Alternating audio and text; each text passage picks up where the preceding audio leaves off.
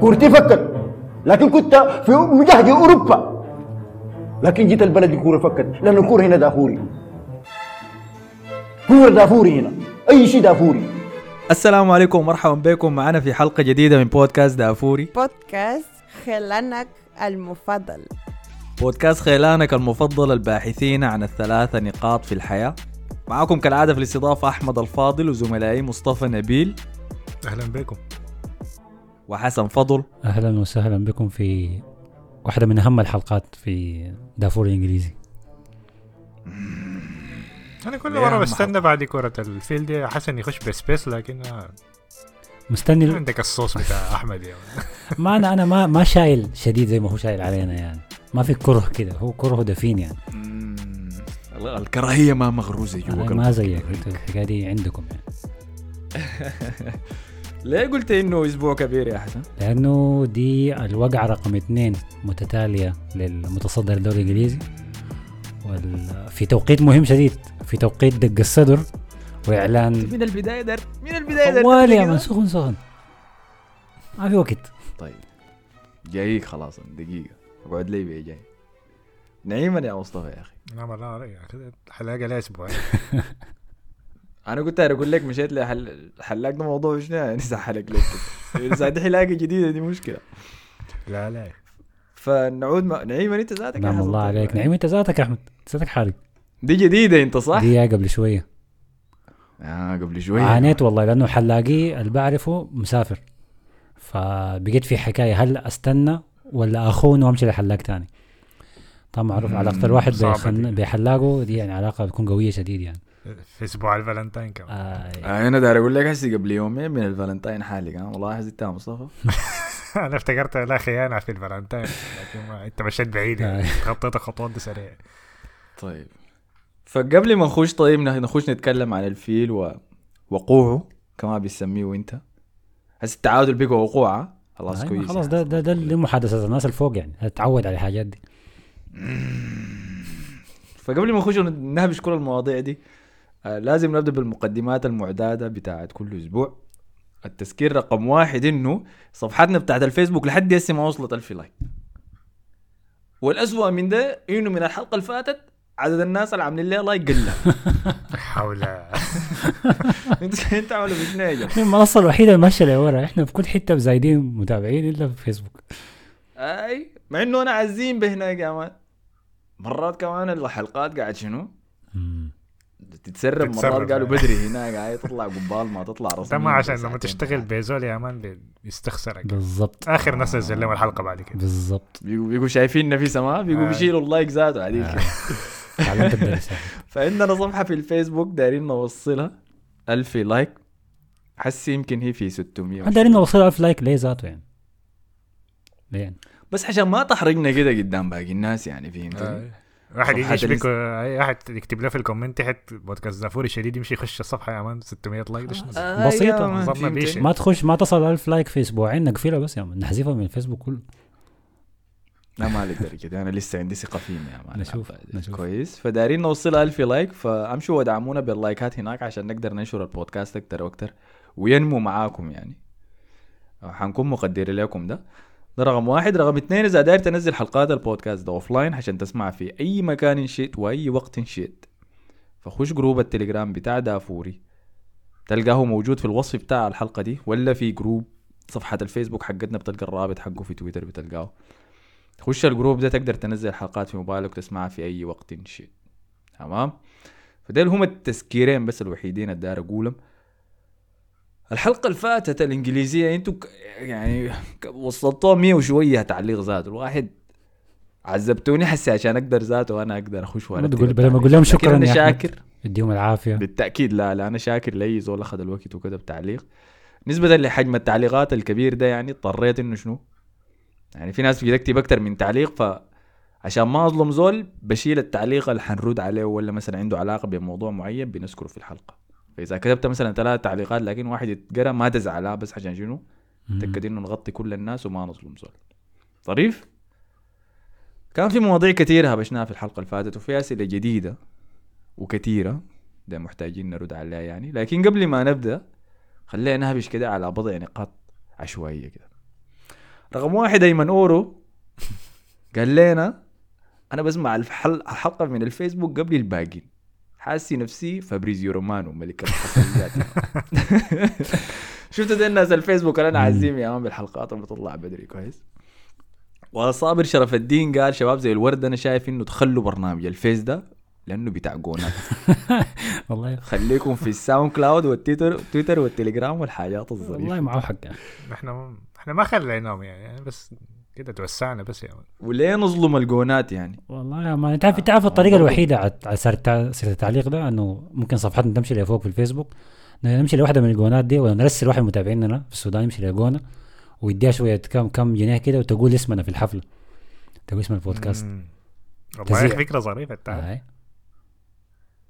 عارف. آه. في عرس كده random يا بالضبط، في آه. الدرمان يعني. حفلة هابطة كده random. نحن ما بنظلم اي فئه من فئات المجتمع والجونات هي من الشريحة بتاعت مستمعين البرنامج ده في التحية لهم يعني shout out زراكي قال هو البيت رجع الثاني خلوها تسجل جمل جديدة يا أخي اسمها منو هي البيت دي آه؟ باولا بولا باول تحية تحية لباول لباول. يا أخي ظبطتنا باندا قال الدافور الانجليزي ده بعيد شديد ومو إسماعيل قال أنا حسي بقيت بدل الأغاني في الجيم بسمع البودكاست. مستمتع ومستمع سوداني لكن في بلاد المغرب. يا سلام كويس. عليكم. في الجيم يعني اسمع لنا دي حاجة كويسة. أنت كيف مع الكلام ده يا مصطفى؟ بتقدر تسمع بودكاست في الجيم ولا؟ والله يا أخي أنا ما مرات بسمع لكن مرات ما بركز يعني. أنا بتكون بيكون بدي يعني. شغال squat يا man. حاليا يشبهك أنا. والحجه بنسمع لكم ونحن ماشيين على بحري. احيب أقول لكم الفيل ده قاعد كده في قلبكم كان عجبكم ولا ما عجبكم؟ أما طيش الدوري التحت ديل صوتكم ما واصلنا فوق فعلوا صوتكم سمعونا صياحكم. والله تحية للحجه يعني. هي خربنا لك وللحجه يا أخي. نكون أحرجناك مع الحجه يعني. والله غالباً. علي جادين قال أنا بحضر البودكاست وأنا ماشي الصباح للدوام وحاجة في قمة المتعة. والله استمروا يا شفاته وعمر عمر زين برضو واحد من كارهين الفيسبوك وقال يا أخي اكسروا حنك الفيسبوك ده يا أخي شوف على الفيس ديل بيجوا بيخربوا لنا الجو هنا يكرهونا. كل حجاج لا، يعني. شوف أنت عمرك كم؟ وحابي أقول لكم حابي أقول لكم يونايتد السيتي ارسنال ده الترتيب أو سيتي يونايتد ارسنال نتلاقى آخر ال season. النور محمد قال يا جماعة ممكن تفتحوا التعليقات في التليجرام لا لا يا عم. لا لا هو التليجرام ده معمول بس عشان ننزل الحلقة والناس فلو فتحنا البتاع ده هيكون في حكاية بتاعت ألف تعليق والناس بترد على بعض شكل والناس بترد على حاجات في الحلقة وشكل وبتاع آه، آه. فتخيل انت تفتح التليجرام عشان تنزل الحلقة يا مان تقعد تعمل أربع سكرول زي ال ال- اسمه شنو؟ القنوات بتاعت الانمي دي بتفتش على حلقة. Attack on Titan كتاب يا man حتكون تقرا آه. كتاب عشان تلقى رجل المنشار وبتاع. دي معاناة مصطفى بتاعت الانمي. ما في طريقة ما في طريقة آه. نور. في التليجرام بتقدر تاخد ايموجي تعمل thumbs up ولا مبسوط زعلان بتبكي على حسب الحاجة بسطك شنو تعال علق في ال SoundCloud. في واحد user لكن ما عنده اسم قال شباب قللوا الوقت يا أخي وخشوا في الموضوع طوالي. موفقين. في واحد رد عليه أصلا. اي عمرو جرد عليه وقال له يا فرده ما تجيب لنا الهوا عليك الله. ساعتين دي نحن شايفينها بسيط. عندنا عدة بنغسل فيها وكده فما بتتجازف والله. يا الله تحية لعمرو. وبمناسبة الفالنتاين فمجاهد قال لي يا أحمد أنت الصدارة مؤثرة معك. لما بيجيب خارجيات فالنتاين وكلام زي ده. ما ما في موضوع فوق هنا يا مجاهد فاهمني؟ لازم ألقى لي شيء برمج بيه وقاعد فوق في الصدارة براي ومعاه صالح قال شباب أخوكم مع صالح من السودان الفاشر مستمتع منكم شديد وأفضل محتوى رياضي. أنا شغال في إني لحام وتوضيب وبسمع اليوم الحلقة في الورشة وعملت لكم قاعدة جماهيرية في الحلة يعني لكم التحية. تسلم كثير يا معاذ تسلم. تسلم ما بقصر آه، ال- ال- والله الفاشر يا أخي من المدن أنا أتمنى إني أزورها في السودان ومن المدن المحببة لي يعني. عكس الجزيرة. بالراحة بالراحة. الدكاترة دي في التعليقات كلهم من الجزيرة يا مان بالراحة. ففي تعليقات لسه كمية زيادة يعني في مواضيع أخرى لكن حوفرها عشان لازم نبدأ نخش في مباريات الجولة دي من الدوري الإنجليزي. حقيقة هي كانت جولة مخيبة نسبة لكمية التعادلات الكبيرة فيها. تكلم عن نفسك. ومن مخيب الم- عندك أنت صراحة. في ناس تانية مبسوطة. هي مخيبة من ناحية التحكيم برضه يعني قرارات آه. تحكيمية كده. ما ما ما بس بتاع الفيل مان إنك وولفز يا مان. أي. آه، وبرايتون عمل حركة بتاع الدوري الإسباني شاف له واحد أسود جاري مش الدو كده. والله يا أخي سيء شديد يا أخي سيء. وأنا كان واحدة من أهدافي في الجولة دي إني ما أتكلم عن التحكيم. لكن كميه الاخطاء كبيرة شديد. وعدد المباريات اللي حصلت فيها الاخطاء كبيرة شديد برضه يعني. فيبدو إنه حن... حنضطر إنه نهبش عليه لكن كان في كمية من التعادلات يعني. كان في تعادل ويست هام وتشيلسي تعادل أرسنال وبرنتفورد تعادل نيوكاسل و بورنموث. كريستال بالاس وبرايتون. ممكن تضيف له تعادل ليفربول وإيفرتون البكرة ده أيوه إحنا. بس لا شون دايش جاي للفوز يا ما ح- ما حنشيل لك اللعيبه ممنوع يلبسوا طواقي في التمرينات. أي. طبعا إحنا بنسجل حسي بعد مباراة مانشستر سيتي طوالي فمباراة آه، ديربي ميرسي الميرسي سايد بين ليفربول وإيفرتون ما حتكون موجودة في الحلقة دي. وما اظنكم مشجعين ليفربول حتمانعوا آه، انت أصلا ما عاوزين نتكلم عنكم يا. أي. كمية رسائل كل أسبوع. يا مان يا أخي مجلوا حنكنا ليفربول. ما دارين أنكم تتكلموا عننا. تكلموا عن ذكريات الماضي اللي فات الموسم اللي فات ولا تكلموا عن الموسم الجاي؟ لكن جلوا الموسم. طيب فخلونا نبدأ بمباراة آه، تشيلسي ضد ويست هام مم. أنا بعتبرها هي كانت قمة الأسبوع ده يعني المباراة الكبيرة لأنه ما كان في فريقين اثنين كبار يتلاقوا. وكانت المباراة المنتظرة يعني بعد خيبة الأمل لتشيلسي الأسبوع اللي فات بتعادلهم ضد فولم. وكمية التعاقدات الكبيرة اللي سووها في نافسة الانتقالات الشتوية.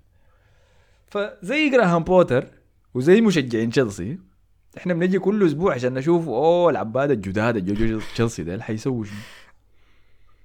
ونحاول نعرفهم اصله آه جناح جديد ده لاعب وسط ده شنو؟ ده مدافع ده بتاع. نستكشف زي ما هم بيستكشفوا. عندهم تشكيلات كثيرة تشيلسي. عندهم تشكيلة. اللعيبة اللي جو في الشتاء وعندهم تشكيلة اللعيبة الأساسيين وفي تشكيلة الاحتياط وفي تشكيلة ال 11 لاعب المصاب. عندهم أربع فرق. ده غير تشكيلة اللعيبة الجو في آه ما في حسب أكاديمية في دخلوا ناس من الأكاديمية بوت. آه شوف. هاي. فطيب خ... عندي كم تعليق كذا لازم أهبش عليهم لأنهم فيهم نقاط كويسة صراحة يعني. لكن طيب خلينا نهبش على ما حدث في المباراة دي يعني. آه، ف تشيلسي بدأ بشوط ممتاز جدا ضد ويست هام لا زال في معركة الهبوط. تمام؟ لا زال في الم- المراكز الأخيرة في الدوري الإنجليزي. وإن كان الأسبوع اللي فات طلع بنتيجة كويسة شديد ضد نيوكاسل يونايتد بتعادل واحد واحد كان في استاد نيوكاسل ذاته. فنتيجة ممتازة لهم. أه مشكلة ويست هام الموسم ده كله إنه يمكن مشكلة قريبة لمشكلة تشيلسي الحالية دي إنهم في الصيف تعاقدوا مع لعيبة كتار. ويبدو إنه التعاقدات دي ما كانت مطلوبة من ديفيد مويز نفسه. لكن كانت تعاقدات إدارة ويست هام فالحصل في الفريق حاليا إنه في نوعين من اللعيبة. في نوع اللعيبة اللي بيحبهم ديفيد مويز ذاته اللعيبة مرتاحين إنهم يلعبوا على ال counter attack وبدون الكورة ولعيبة تانيين بيحبوا يلعبوا بالكورة. اللي هم لاس لوكاس باكيتا إيمرسون لاعب تشيلسي ده ذاته سجل الجون. مهاجمهم الجديد ده اسمه منو؟ سوتشيك؟ آه، لا. اللي عنده وش- وشم في رقبته ده يا أخي؟ بتذكر لكم اسمه بعد بعد شوية المهم ف فعندهم المشكلة دي يعني ده غير فورمة جارد بوين الواقع مؤخرا. انطونيو ده وين؟ السن. ما شفت ذاته انطونيو ده قاعد لسه. قاعد أيوه لعب المباراة دي. سكاماكا ده اسم المهاجم. مصاب. لكن سكاماكا. ايطالي أعتقد. أي. ده غير مشكلة تقدم العمر بتاعت انطونيو أصلا معذباه لأنه يقدر يلعب مباريات كثيره فدي مشكلة حاليه بيمر بها ويست هام مخلياه يعاني ووسط الجوطة دي كلها لا زالت إدارة ويست هام مصرة على ديفيد مويز يعني دعماه بقدر الإمكان ف في المباراة دي شفنا فريقين الاثنين ما عندهم هوية ودايرين يجازفوا أمورهم بس يا مان في النقطة دي من الموسم. في الشوط الأول شفنا أداء كان ممتاز جدا من تشيلسي. اذا متذكرين الساعد الحاجة دي إنه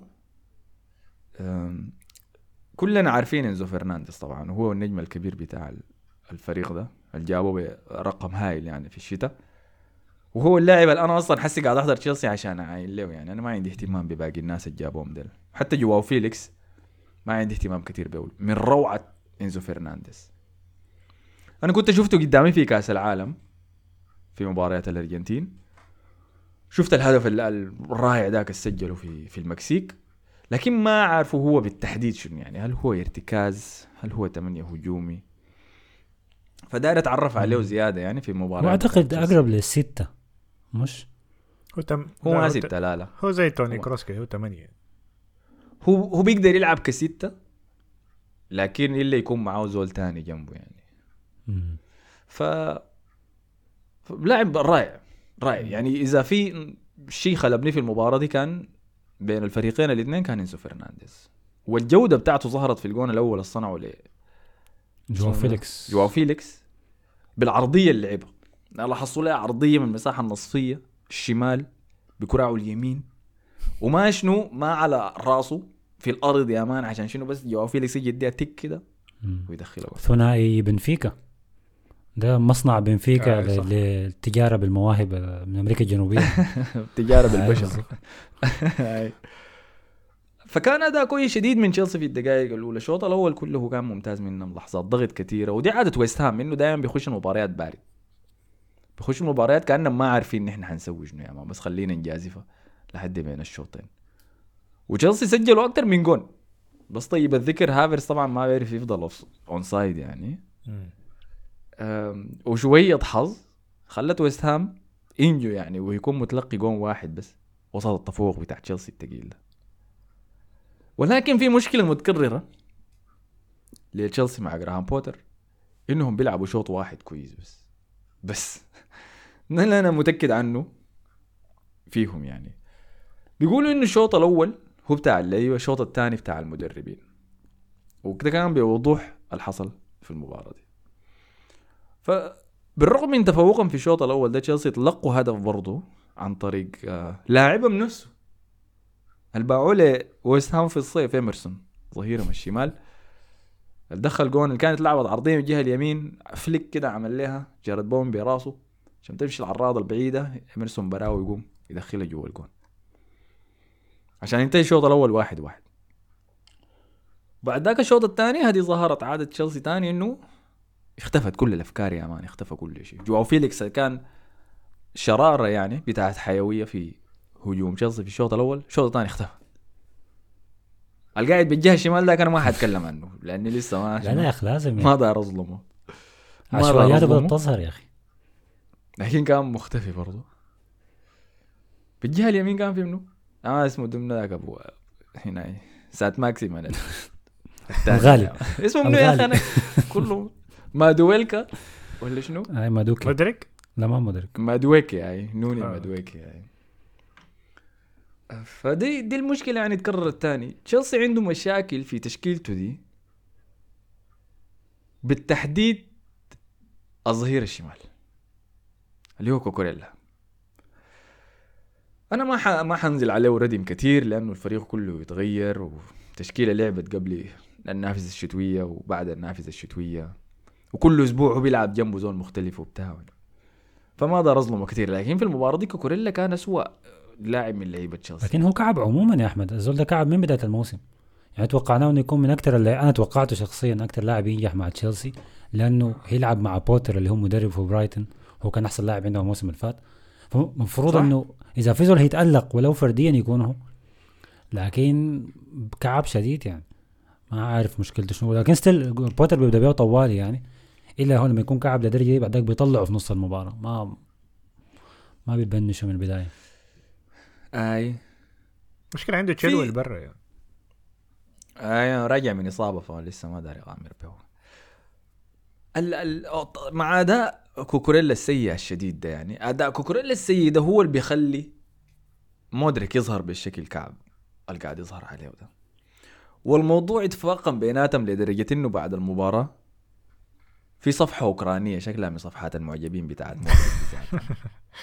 عملت ميم كويس خدت مودريك فوق وقالت إنه السبب المودريك ظاهر بسببه كعب حسي هو كوكوريلا وخاتين كوكوريلا كده تحت يا man.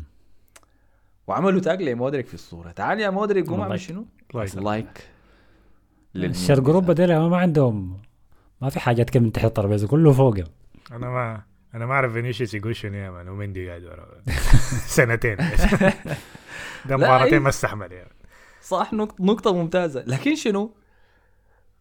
الحاجات الصغيرة زي دي يعني زي الأسبوع اللي فات لما اتكلمنا عن ريس جيمس رفع story قال فيها إذا أنا لازم أقنعهم يلعبوا تمريرة بين ورا الدفاع معناها ما فايدة إني ألعب معاهم وكان قصده بيها جيمس ماونت.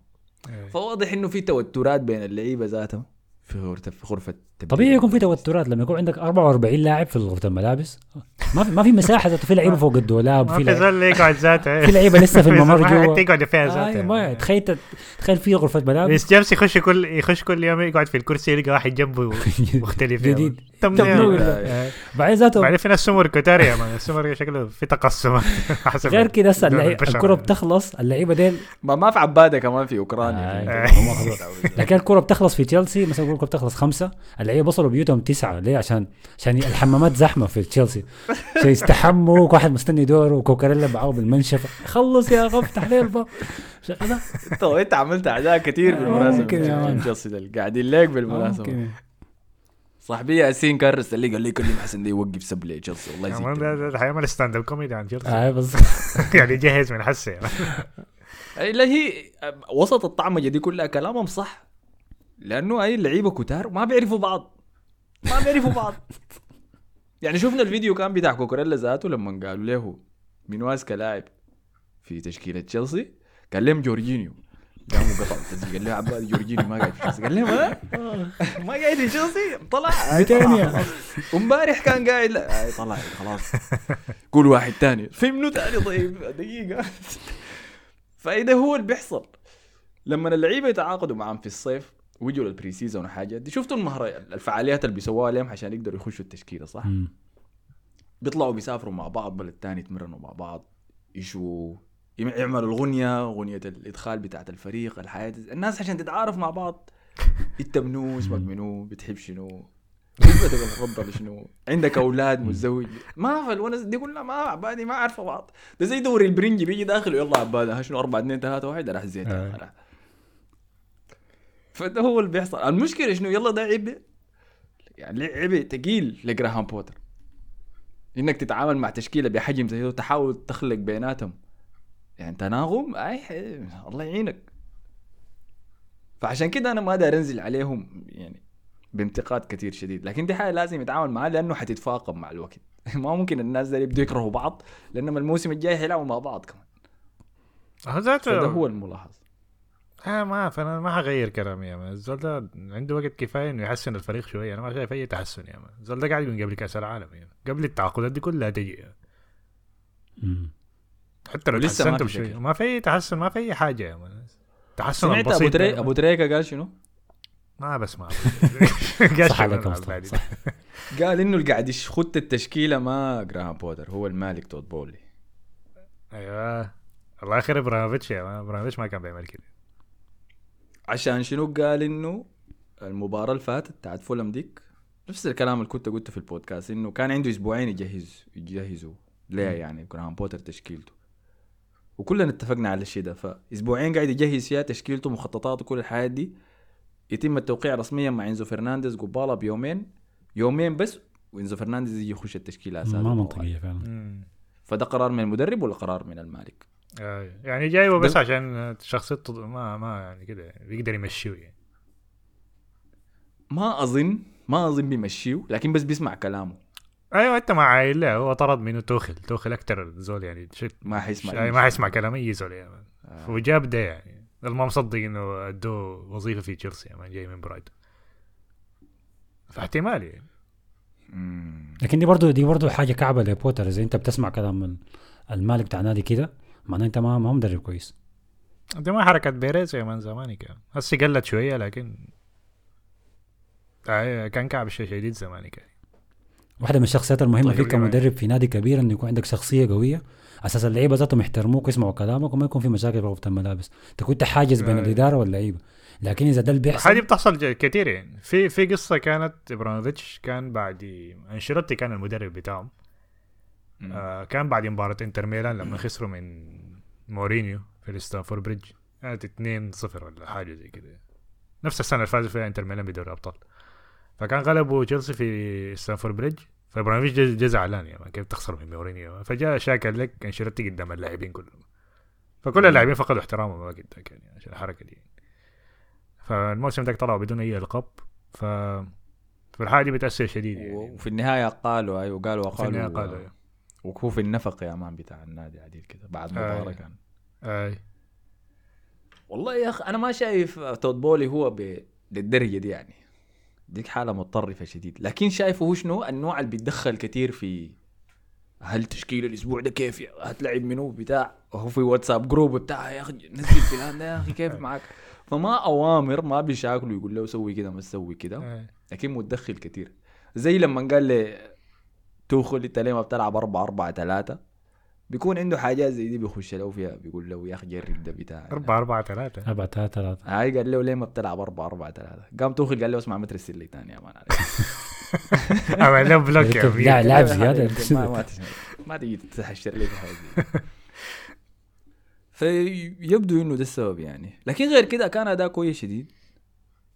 إذا جراهام بوتر ثبت بالشكل ده يلا واحدة تاني من الانتقادات حقت جراهام بوتر إنه بيغير تشكيلته كل أسبوع. ده اللي كان بيسويه في برايتون. الأسبوع ده 3 4 3 الأسبوع الجاي 4 2 3 1 الأسبوع اللي بعديه 4 4 2 كده. ليه؟ لأنه في برايتون كان هو دائما بيلاقي فرق جودتها أعلى منه وعنده عمق أقوى منه. فكل أسبوع وبيلعب مباراة واحدة بس في الأسبوع مع برايتون. كل أسبوع بيجيب الفريق بيحفظهم تشكيله جديده ده اللي حنسويه في المباراة الجاية دي. يمشوا يطبقوا لي بيقوم يمشوا يسووا له في فريق كبير زي تشيلسي ما في ما في وقت ما في حاجات. ثلاثة عندك مباريات الراحة إنك تقدر أي. تعمل حاجة زي دي. وأسبوع كامل مباراة واحدة جهز لتشكيله واحدة والاسبوع الأسبوع اللي بعديه. لا لا. عندك مباراة كله ثلاثة أيام. عندك لعيبة يعني عندها كبرياء كبير ما بترضى لك إنها تقعد دكة. ولا تعمل لك أدوار ما مرتاح لها. يعني حسي في الفترة الحالية دي ما مشكلة إنه اسمه مودريك ده يجي راجع يدافع وفيليكس يجي راجع يدافع و... واسمه منو ده سانت ماكسيمان ده مادويكي كده يجي راجع يدافع. فترات يلعبوا لك كظهير وحاجة لكن بعد فترة ما تخاري فدي هي انتقاداتي يعني ل- لجراهام بوتر. بس بدري لسه. أثبت على التشكيلة دي. كويس. أثبت على اللعيبة دي ذاتهم. نفس التشكيلة لعبوا المباراه دي. ألعب بها المباراة الجاية. حسن الأداءات وخلاص بعد ذاك ما حيبدأ الموسم. الجاي لسه مص- مصر على الكلام. ده أوكي ما هيبدا الموسم الجاي ولا هيتقال قبل الموسم ما ينتهي؟ ما أنا ما أعرف يا حيقال مع نهاية الموسم يا حيتقال قبل نهاية الموسم. مم. تود بولي ده أنا عارفين إنه قاعد في تويتر يا man قاعد الناس تقعد تسيب كتير وبتاع جراهام بوتر ده ما فاهم أي حاجة طوال حيطيره يا man أنا قلت لك إنه هو عنده فريق دودجرز صح؟ اي اي وقلت لك إنه المدرب بتاع الدودجرز اي له معه لكن 10 سنوات ما هناك ما. بيتدخل ما أظن هناك بيتدخل في الهنا دي. هنا بس لقى الموضوع سايب مم. الموضوع هو أساسا النادي كله مفكوك يعني. يعني لو النادي كان عنده آه، بيقدر يدفع آه، ربع مليار وفي شنو بتاع انتقالات الموضوع سايب man هو بعد المباراة دي مشجعين تشيلسي خلاص بدوا يزهجوا منه ذاته بعد التعادل ده أنا بديت أشوف trending تاني في تويتر يا man Potter out Potter out بتاع أنا كنت قايل لعبة هاري بوتر طيب خلينا نمر على التعليقات اللي كانت هبشت آه، على تشيلسي. مصطفى تيكو قال يا أحمد كلامك قاسي شديد على مدرب كان شغال شغل كويس مع برايتون. وانت ذاتك كنت بتقول إنه لسه أثر العمل في برايتون قاعد. أنا قلت الكلام ده مصطفى تيكو بعد مباراة كده ولا مباراتين لما جا ديزيربي لبرايتون. وبعد ذاك لما شفت المستويات اللي قدمها ديزيربي ببرايتون قلت يا أخي أنت عارف بدون تروسارد بدون بتاع أرجنتين داك اسمه يعني. دخلوا لاعبين جدد. دخلوا لاعبين جدد. بعد ما شفت أداء برايتون مع ديزيربي قلت يا أخي أنت عارف جراهام بوتر كان مقلل مستواهم من إمكانياتهم. والله جاتي معك. ديزيربي برايتون ولا برايتون ديزيربي. أفضل بكثير بمراحل ضوئية من ما في اي مقارنة بين بوتر وديزيربي مع كل الاحترام يعني لكن ديزيربي ده كان قاعد في شختار درب في عنده خبرة في. حتات كثيره يعني في أرجن... في إيطاليا. الناس كان عاوزينه يدرب يوفنتوس يعني فما مدرب بالسهل كده. يعني. فبالكثير أحسن من أحسن من بوتر. تخيل- عنده خبرة أحسن تخيل. تود بويلي يقيل بوتر ويجيب ديزيربي السنة الجايه بيعملها بيعملها. حتى حرب اهليه حرب عالمية ثالثة مش اهليه كمان. برايتون ده بين بين بينسفوا أنا ما اظن دي زبرة بريطانيا ذاتي يكمل لو كمل ومستوى كده ووصل وخلص الموسم بصورة كويسة احتمال ما يقعد في نادي كبير يجي يشيله طبعا يعني. آه.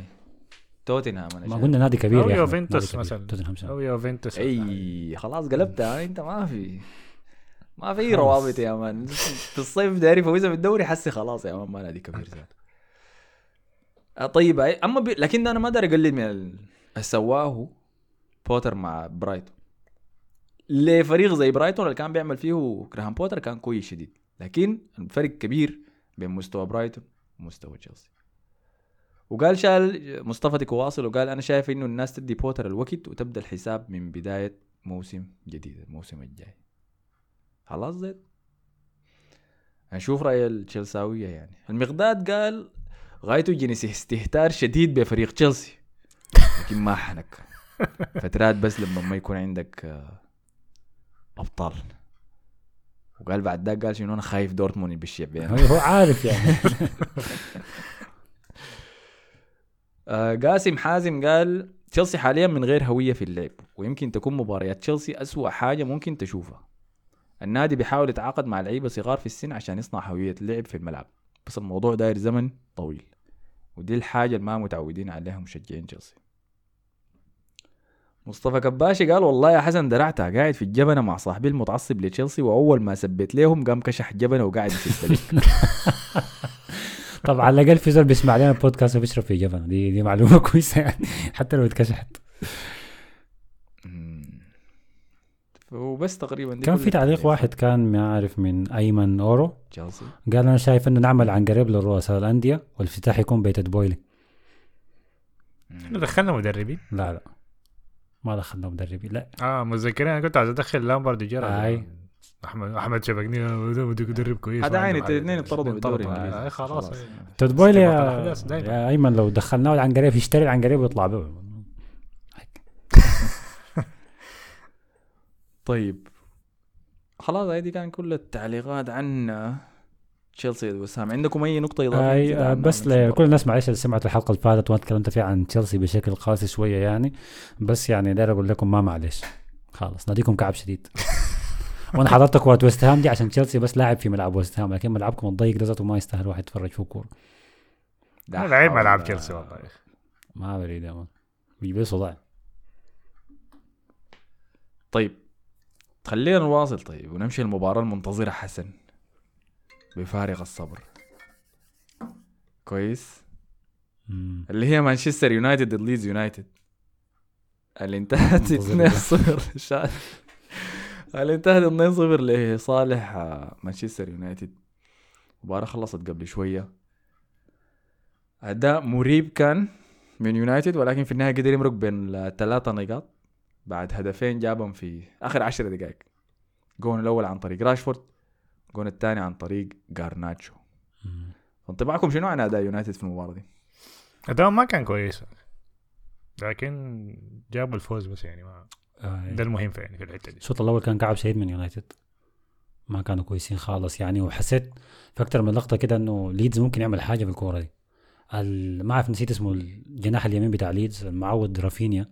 عارف رقم 10 ولا عارف رقم كم عبادي آه، ولا؟ كان عامل شغل كده يعني. آه الإيطالي ده. سمرفيل ده الإيطالي صح؟ لا لا. آه هولندي هو. ولا بلجيكي بلجيكي. متأكد؟ لأنه في هو الإيطالي ده اللي كان قاعد يمدحوه. يعني حتى دخل في المباراة اللي قبل يومين دي المباراة الذهاب دي ولا شنو؟ دخل آه أنت قصدك. مهاجمهم ال- القصير ده؟ أنا قصدي آه، سمرفيل سمرفيل آه. سمرفيل رقم 10 آه أوكي أوكي. يعني ده مصطفى قصده المهاجم بتاعهم. فده جينو ولا شنو؟ ده كان عامل شغل يعني لكن ممكن برضه الظهير بتاعهم كان عامل شغل أكبر يعني. جونوتو ده ولا اسمه جونونتو كونونتو أيوة،. آه. ظهيرهم اليمين كان كويس شديد؟ برضه لكن ما عملوا حاجة. ما عملوا أي شيء في النهاية. و... طيب كاسميرو مطرود. بعد ما خنق العباية ذاك في مباراة كريستال بالاس. الشبح يا. لا، ما عبالي حدث الطرد. مستمرة. هاي تنهاج عنده مشكلتين إنه تشكيلته صغيرة.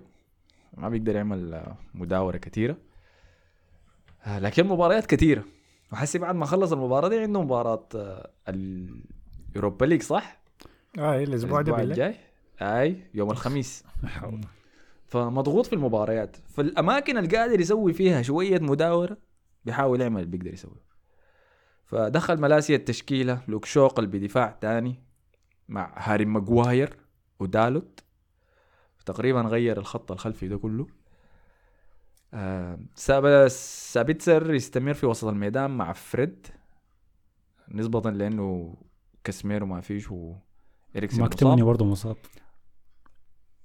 هاي لكنه ما زول آه ما في ما في عاد ما هي ما- ممكن حكاية ماكتومني وفريد دي ان تكون حل بديل لكن هو ماكتومني مصاب وإريكسون مصاب فان دي بيك برضه مصاب. يعني كل الخيارات ما فيش. هو ما بيحب الثنائية دي مع إنه اشتقنا لها والله يا أخي لكن هو ما داير يرميك فريد. هذا من أكبر خ- خيبة خيبة الظن صراحة إنه فان دي بيك حتى المدرب اطلعه يا زلمة ما ما شغال. ده ذاته كسر حنكه. لكن مصاب وحسي فان دي بيك. مع إنه أداه كم فرصة. ف لكن اللي ما بيتهبشوا طبعا في التشكيلة هم راشفورد وبرونو فرنانديز. راشفورد حنهبش عليه بعد شوية. كان هو الجناح الشمال. بالجناح اليمين عادة طيب الذكر يا أخي جيدن سانشو. مدخل جول في نص الأسبوع. أي. أيوه.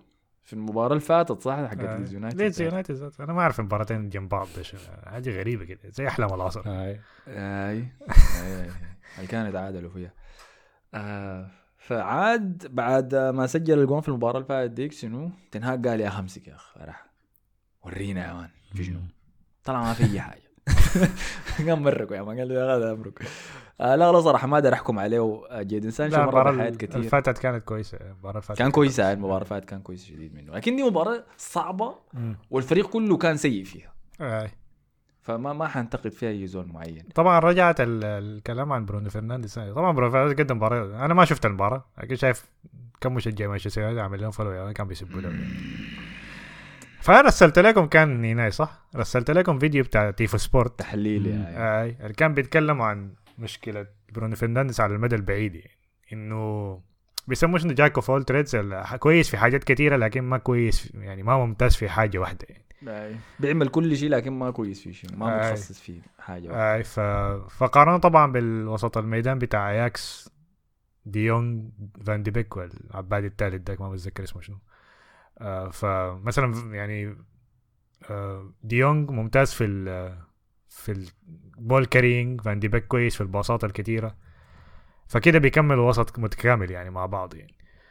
فالحاجه دي ما قاعد برونو فرنانديز ده ما عنده حاجة متخصص فيها كويس فبيكون مشكلة يعني إنه ما إنه لو بنيت الفريق حوله حيكون عندك سقف معين لفريقك يعني.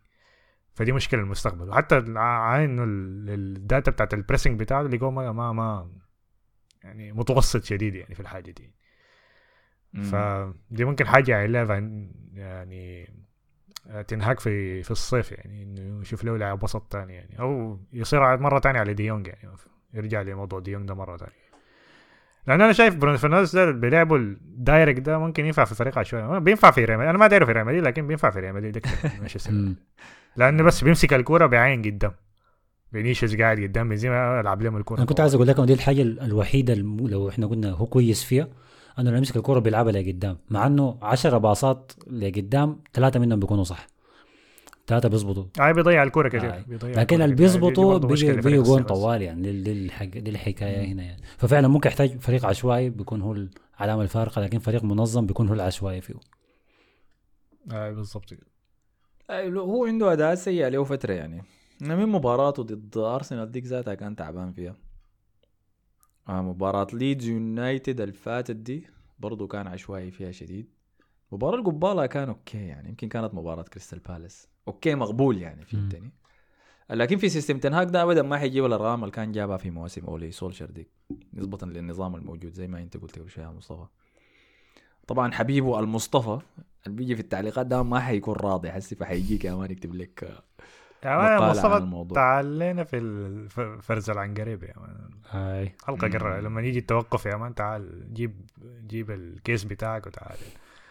مدا- مرافعة ولا بيسموها المحامين يوضعوا آه. المصطلحات القانونية لكن طيب آم، ماركوس راشفورد يستمر بأفضل فورمة في حياته نفس الجول دخله في مباراتين ورا بعض زي نفس الفريق يعني. نفس الجول.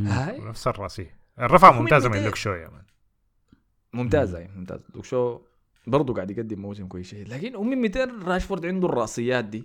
ها في سلاح جديد فتحه فجأة يا مان بقى زي جيرود. شكله تعلم من رونالدو في الفترة بتاعته. لا هو بياخد حاجات من رونالدو. طريقة الشوت بتاعته في الفاولات بتاعت رونالدو بالضبط. الشوت ديك على أرسنال كان شكله الوحيد. آه، شكله الوحيد اللي استفاد من فترة رونالدو إنه قاعد في الفريق. يعني حتى ال free kicks نفس ال style. 21 هدف في الموسم آه. لحد هسه. خارق صح واهدافه حاسمه اهدافه مهمه شديد يعني.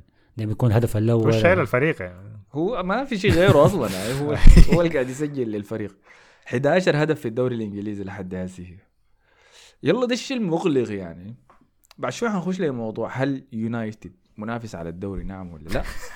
كله تقول لك الكلام ده ده شكل كل بيتعادل أسبوع يعني. أي- مم. هاي حنجي نخش عليه. لكن أنتم ما شايفين إنه نقطة مقلقة يعني إنه راشفورد هو الفريق ده؟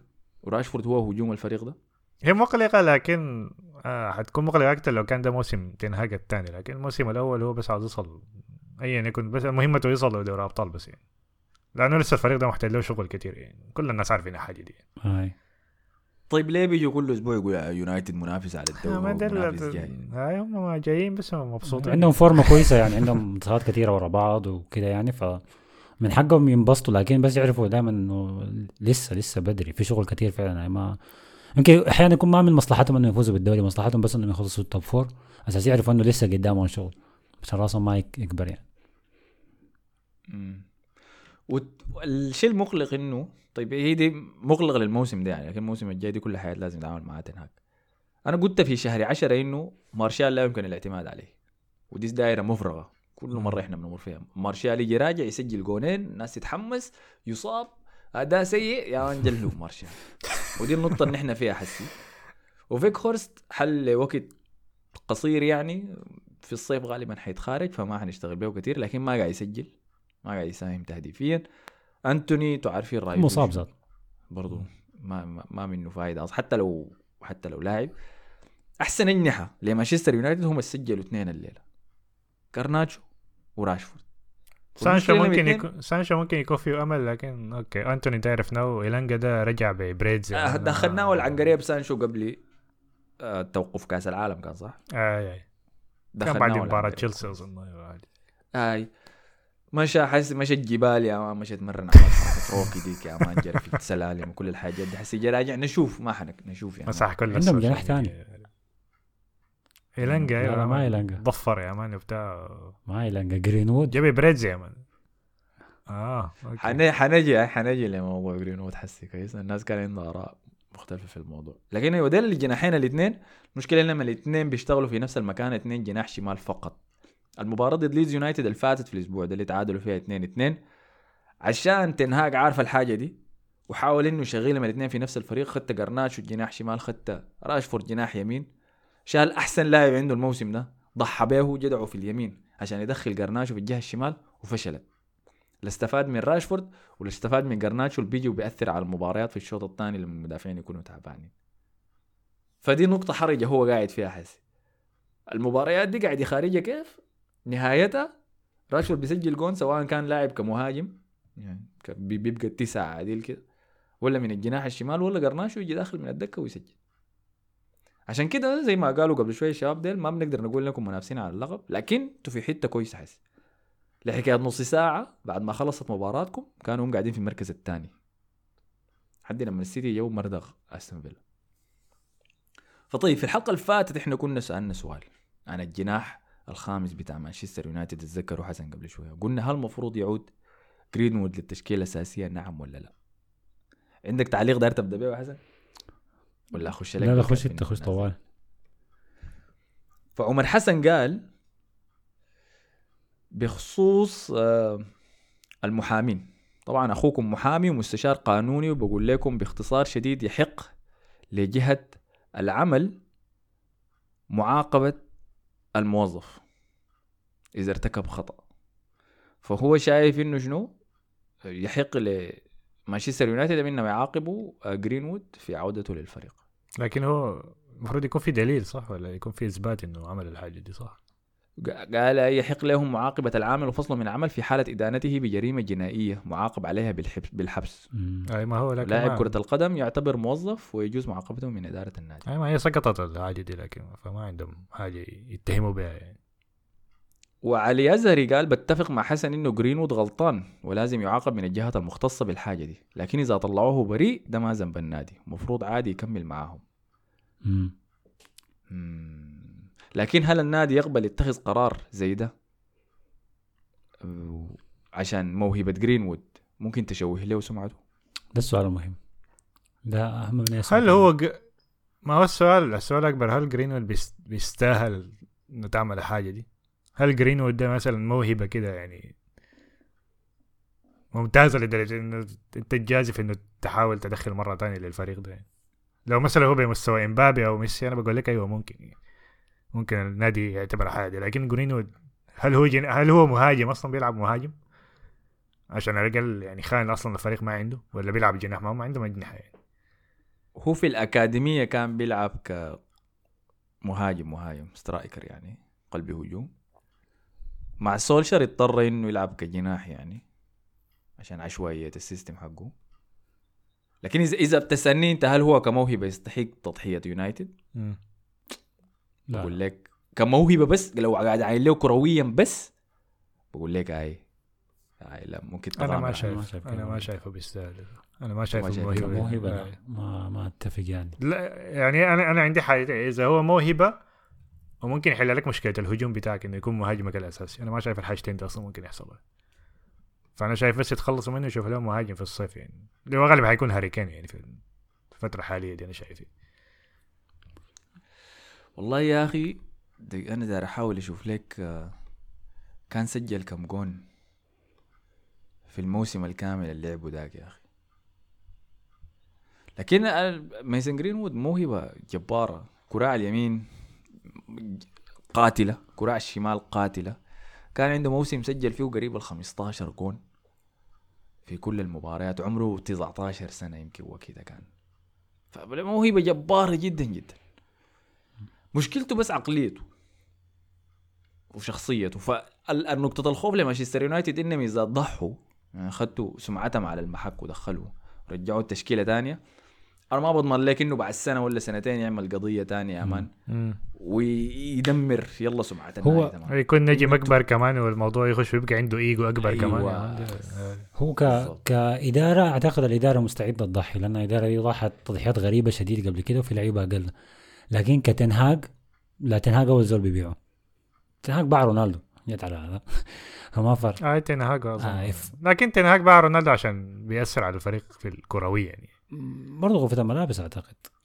بيكون برضه ما مقتنع به. فأنا دي ما دي لا- طلع تصريح من فريق النساء بتاع مانشستر يونايتد في الدوري الإنجليزي. قال يا مان عباي ده ما يرجع. مستحيل طبعاً هاي. يعني، ما عشان الموضوع ده حساس. أنا أنا ليه ليه همني الموضوع ده شديد؟ عشان أشوف ال- الأندية دي بتتصرف من ياتو منطلق يعني. هل عشان بس سمعتهم ولا هم عشان فعلا مثلا واقفين مع الحق بين قوسين ولا هم منصبين نفسهم كمحا يعني محامين للرأي العام برضو؟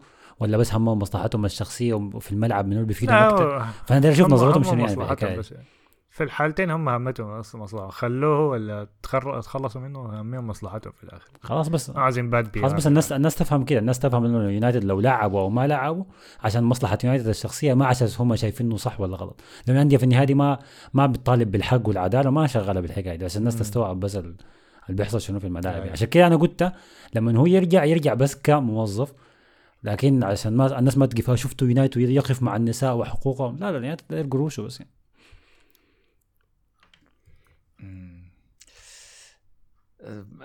أزهري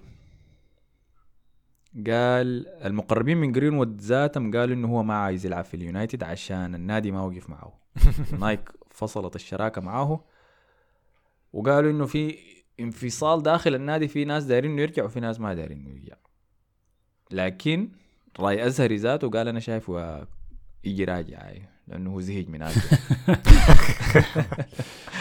على انه بيعملوا أنتوني ده, ده تحرش اسوء من تحرش جرينوود صراحة ده يستاهل تسجن طيب جيان قال قضية جرينوود معقدة ما ممكن أنت تتم شغل برا وبالرجالة وما داير تتعاقب.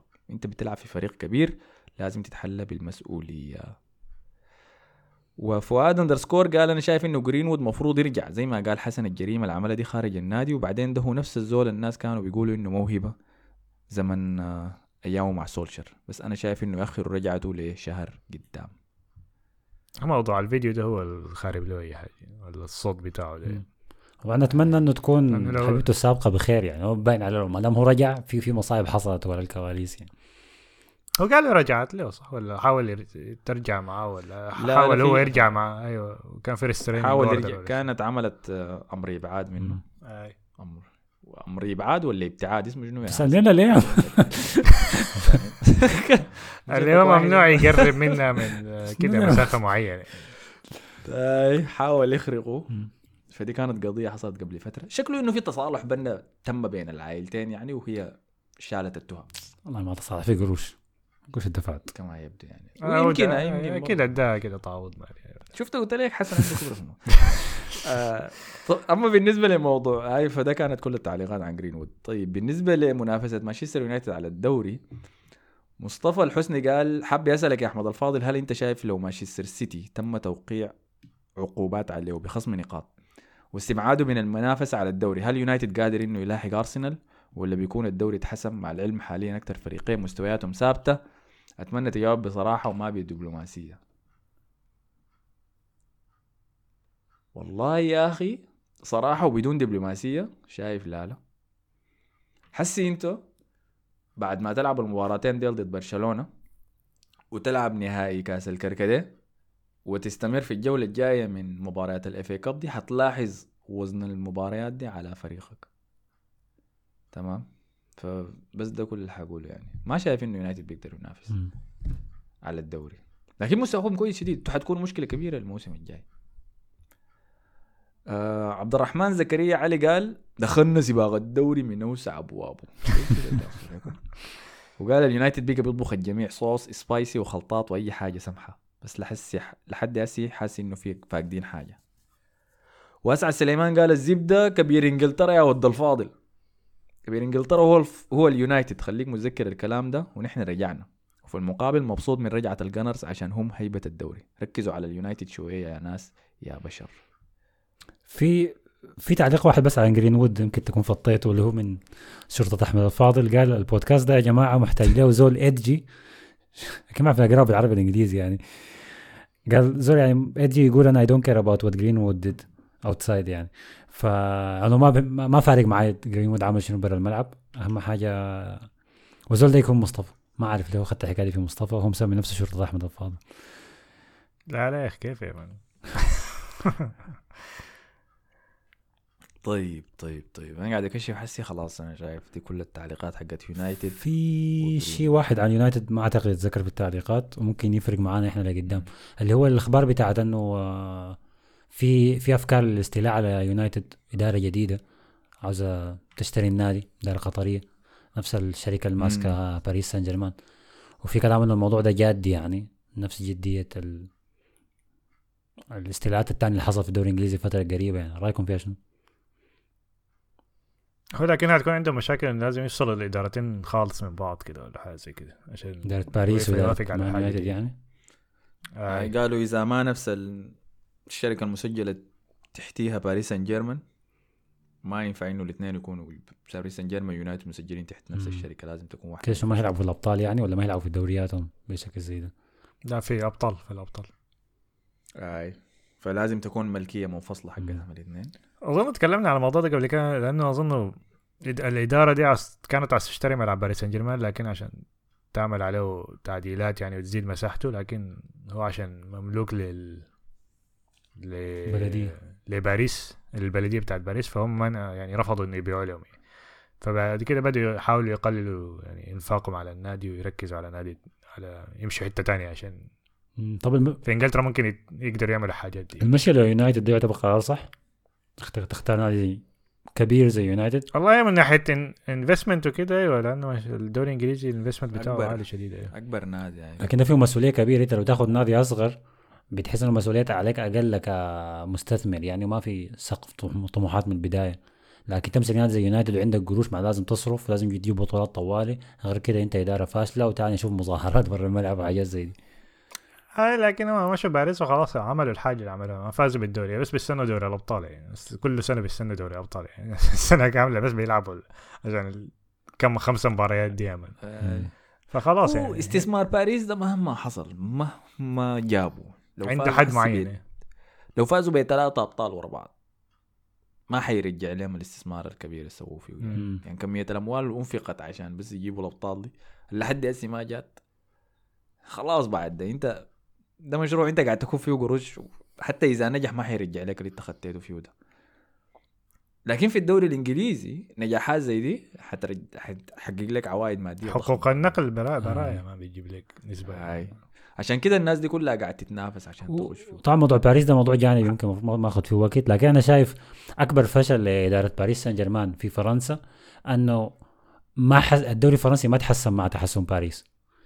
فما ما استفادوا أي حاجة داخليا يعني. لو هو كان الدوري تحسن مستوى لو شوية والأندية دي عرفت تلعب كيف كويس قدام باريس مثلا كان الناس كلها تتابع الدوري الفرنسي بالشكل ده باريس ذاته يستفيد ويتحسن أكثر لقدام.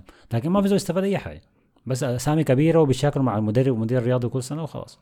ما بيجيبوا الابطال ما في اي فايدة. آه لكن هناك عشان في إنجلترا في استثمارات كثيره في في في, في تنافس. بالضبط هاي. انها ظالمه للأندية الصغيرة يعني لكن في استثمار أمريكي لسه استثمار آه، خليجي إماراتي مثلا سعودي حسي وحسي قطري. ف- اي آخر شيء قريته كان في الموضوع ده إنه الجليزرز عارضين نسبة من النادي للبيع لكن ما عارضين النادي كله للبيع. وهيئة الاستثمار دي من قطر دايرة تشتري النادي كله. فدي نقطة متباحثين فيها هما الاثنين يعني وبعد ذاك نشوف حيصل فيها شنو. بس أنا مواضيع الملكية وده داير يشتري النادي ده وده داير يشتري ما, ما قاعد أخش فيها كتير. ليفربول قبل فترة برضو كان مربوط بأنه الاستثمار القطري حيكون جاي من هنا عليهم. وكل فترة والتانية بتجي عائلة أمريكية لا تشتري النادي ده بتاعنا ما ما بركز معاه إلا بعد ما تتم خلاص. بس إذا نادي يونايتد ده لقى له دعم مادي كده. والله يا أخي هم أصلا بينفقوا كتير كل صيف كمان. آه، ما ناقصين. يمكن دعم رشيد فهمتني موجه بطريقة ذكية وإدارة كويسة ممكن يبقى حاجة آه والله الاستثمار القطري ده لو مشى أنا شايف مشى ركز في نادي في الوسط زي برايتون أحسن. أحسن له أنت داير تدي برايتون 500 بالضبط. آه، عشان نقلب الدوري ده فوق تحت يا man لا لا شكرا جزيلا. خليه خليه في وضعهم الحالي ده. فدي كانت كل التعليقات عن مانشستر يونايتد. والله يا أخي بموضوع الاستثمار ده طيب والقروش الكثيرة دي. خلينا نمشي لمانشستر سيتي. لأنه الخبر الكبير اللي ما قدرنا نهبش عليه الأسبوع اللي فات كانت تهم الفساد والتلاعب الإداري اللي وجهتها إدارة الدوري الإنجليزي لنادي مانشستر الخبر اطلع بالتحديد بعد ما إحنا سجلنا سجلنا حلقة بعدين الخبر طلع بالغادي بالضبط هاي أكثر من 100 تهمة. أكثر من 100 شايفين كيف؟ تهمة. ما 100 أكثر من 100 بالفساد. تهم مختلفة وتهم من من أكثر شيء مضحك لأكثر شيء فظيع وسيء يعني. واحدة من التهم كان إنه في واحدة من المباريات العشب حقهم كان أطول من المطلوب. والله دي تهمة رفعها منو يا كويس. مان تشافي تشافي يعني، بالتأكيد. دي واحدة من التهم. التهمه اللي بعديها طوالي غسيل الأموال عبر الحدود بين بلدان مختلفة. ما الحاجات دي الحاجات دي كثيره وطلعت هسه. دي ده, أرتيتا يا مان. أرتيتا قال سأخبر الاتحاد الإنجليزي بكل شيء يا مان. بس فضحه كده وفات يا مان. صدارة بأي سهولة. المشكلة طبعا بعد ما طلعت الحاجات دي كل مؤتمر صحفي لجوارديولا. ها رأيك شنو في البداية. تقول ناقص هو طبعا ال- العقوبات هي قدام النسخة الإنجليزية الإسبانية من الزرعنا غير الله يجي يطلع أنا ما ماشي حتة آه، طبعا في الأندية كلها اتفقت إنه عاوزين مانشستر سيتي ينزل الدرجة الثانية. ما عاوزين خصم نقاط شيلهم من وشنا ما نشوفهم ثاني. فجوارديولا طلع قبل المؤتمر بتاع مباراة الفيلا قال أنا حتذكر الفرق دي. الليل. هي تسع فرق يا man. حول. وبس بس شوية تاريخ عن القضية دي كان قبل سنتين سنة 2020 توجهت ستة أندية من الدوري الإنجليزي بشكاوي لإدارة الدوري الإنجليزي والفيفا عن مانشستر سيتي. كويس؟ يبدو إنه من الوقت داك هم عارفين عن الحاجات دي. وجه الشوك شكوى دي لإدارة الدوري الإنجليزي قالوا له سيتي قاعد يعمل حاجات مريبة يعني عنده دفاترة معين وحاجات كده.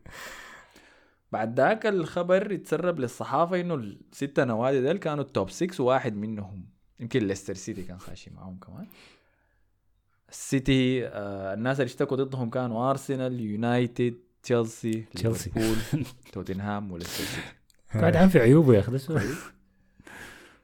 فكانوا وجهوا الشكوى دي لإدارة الدوري الإنجليزي وبيب جوارديولا طلع بعد ذاك في مؤتمر صحفي كان وقتها في الكورونا وقال هو الناس اللي بتجي تتكلم ورا الظهر ده ما يجي يقول لنا الكلام ده في وشنا إحنا. ما تمشي تدس وقال وقال تعليقات كثيرة. قال لو نزلنا الدرجة الثانية أنا حمشي نزل كذبوا عليه. أيوه ده اللي قالوا في 2020 قال له. عندي فساد وتلاعب حقيقي في السيتي. أنا طوالي حمرق. أنا أول زول حكون برا. ما برضى بحاجة زي دي. الكلام ده كان في 2020 حسي نفس الكلام يتعاد مم. فالقضيه مشت لمحكمه وكده في 2022 ولكن شكله في في النظام القضائي الإداري بتاع الدوري الإنجليزي ومع اليويفا أيوه لأنه الوقت ذاك الشكوى كانت لليويفا. آه اليويفا أيوه أيوه أي. فكانت محكمة خارجية مشوا ليها عملوا جلسة هناك بتجاوزات مانشستر سيتي. دي. وبعد ذاك مانشستر سيتي وجدوه مذنب في بعض الأشياء وحاجات تانية. ما مذنب فيها ودفع غرامة يمكن دفع 200 ألف ولا حاجة زي دي. حاجة بسيطة بالنسبة لمانشستر آه سيتي راتب دي بروين الأسبوع ولا حاجة. أي. وبعد ذاك خلاص ال- القضية لكن اتضح إنه شنو؟ الموضوع ما اتدفن بهناك. ففي نظريتين. النظرية الأولى إنه أصلا الدوري الإنجليزي كان شغال في التحقيق ده له فترة طويلة بعد الشكاوي ديك وحسي وصل التحقيق نهايته وخرجت النتيجة بتاعته في الاتهامات دي. المرة دي قال لكن تسعه فرق يعني. ده الجاي لك يلا كويس. رقم اثنين النظرية الثانية إنه بعد حادثة إبراهيموفيتش والدعم الروسي للحرب في أوكرانيا وال- والحاجات دي كلها وفرض الحكومة البريطانية على ابراموفيتش ببيع النادي وفي صفقة بيع تشيلسي دي الحكومة تدخلت ذاتها. يعني الدوري الإنجليزي كان عنده مجلس من مفوض منه بإنه يعاين للناس المقدمين طلبات لشراء نادي تشيلسي. عشان يراجع خلفياتهم القروش دي جاية من وين؟ ما دارين أي الشغلة دي نظيفه ما دارين أي حاجات مريبة في الموضوع. بجانب المجلس ده كان في مجلس من بوريس جونسون من ال- الحكومة البريطانية إنه شنو؟ الشغلة دي سياسية حسي. ما تجيبوا لنا أي زول مريب. فلما تم اختيار توت بولي إنه يجي كمالك لتشيلسي كان الموضوع ده موافقين عليه كل الأطراف. فمع دخول كمان الاستثمار السعودي بتاع نيوكاسل وحسي كلام الاستثمار القطري في مانشستر يونايتد ولا ليفربول مثلا الدوري الإنجليزي قال شنو؟ هو إحنا بعد ده موضوع أي استيلاء أي استثمار خارجي بتاعنا كم صارمين عليه شديد يعني ما دايرين أي تلاعبات.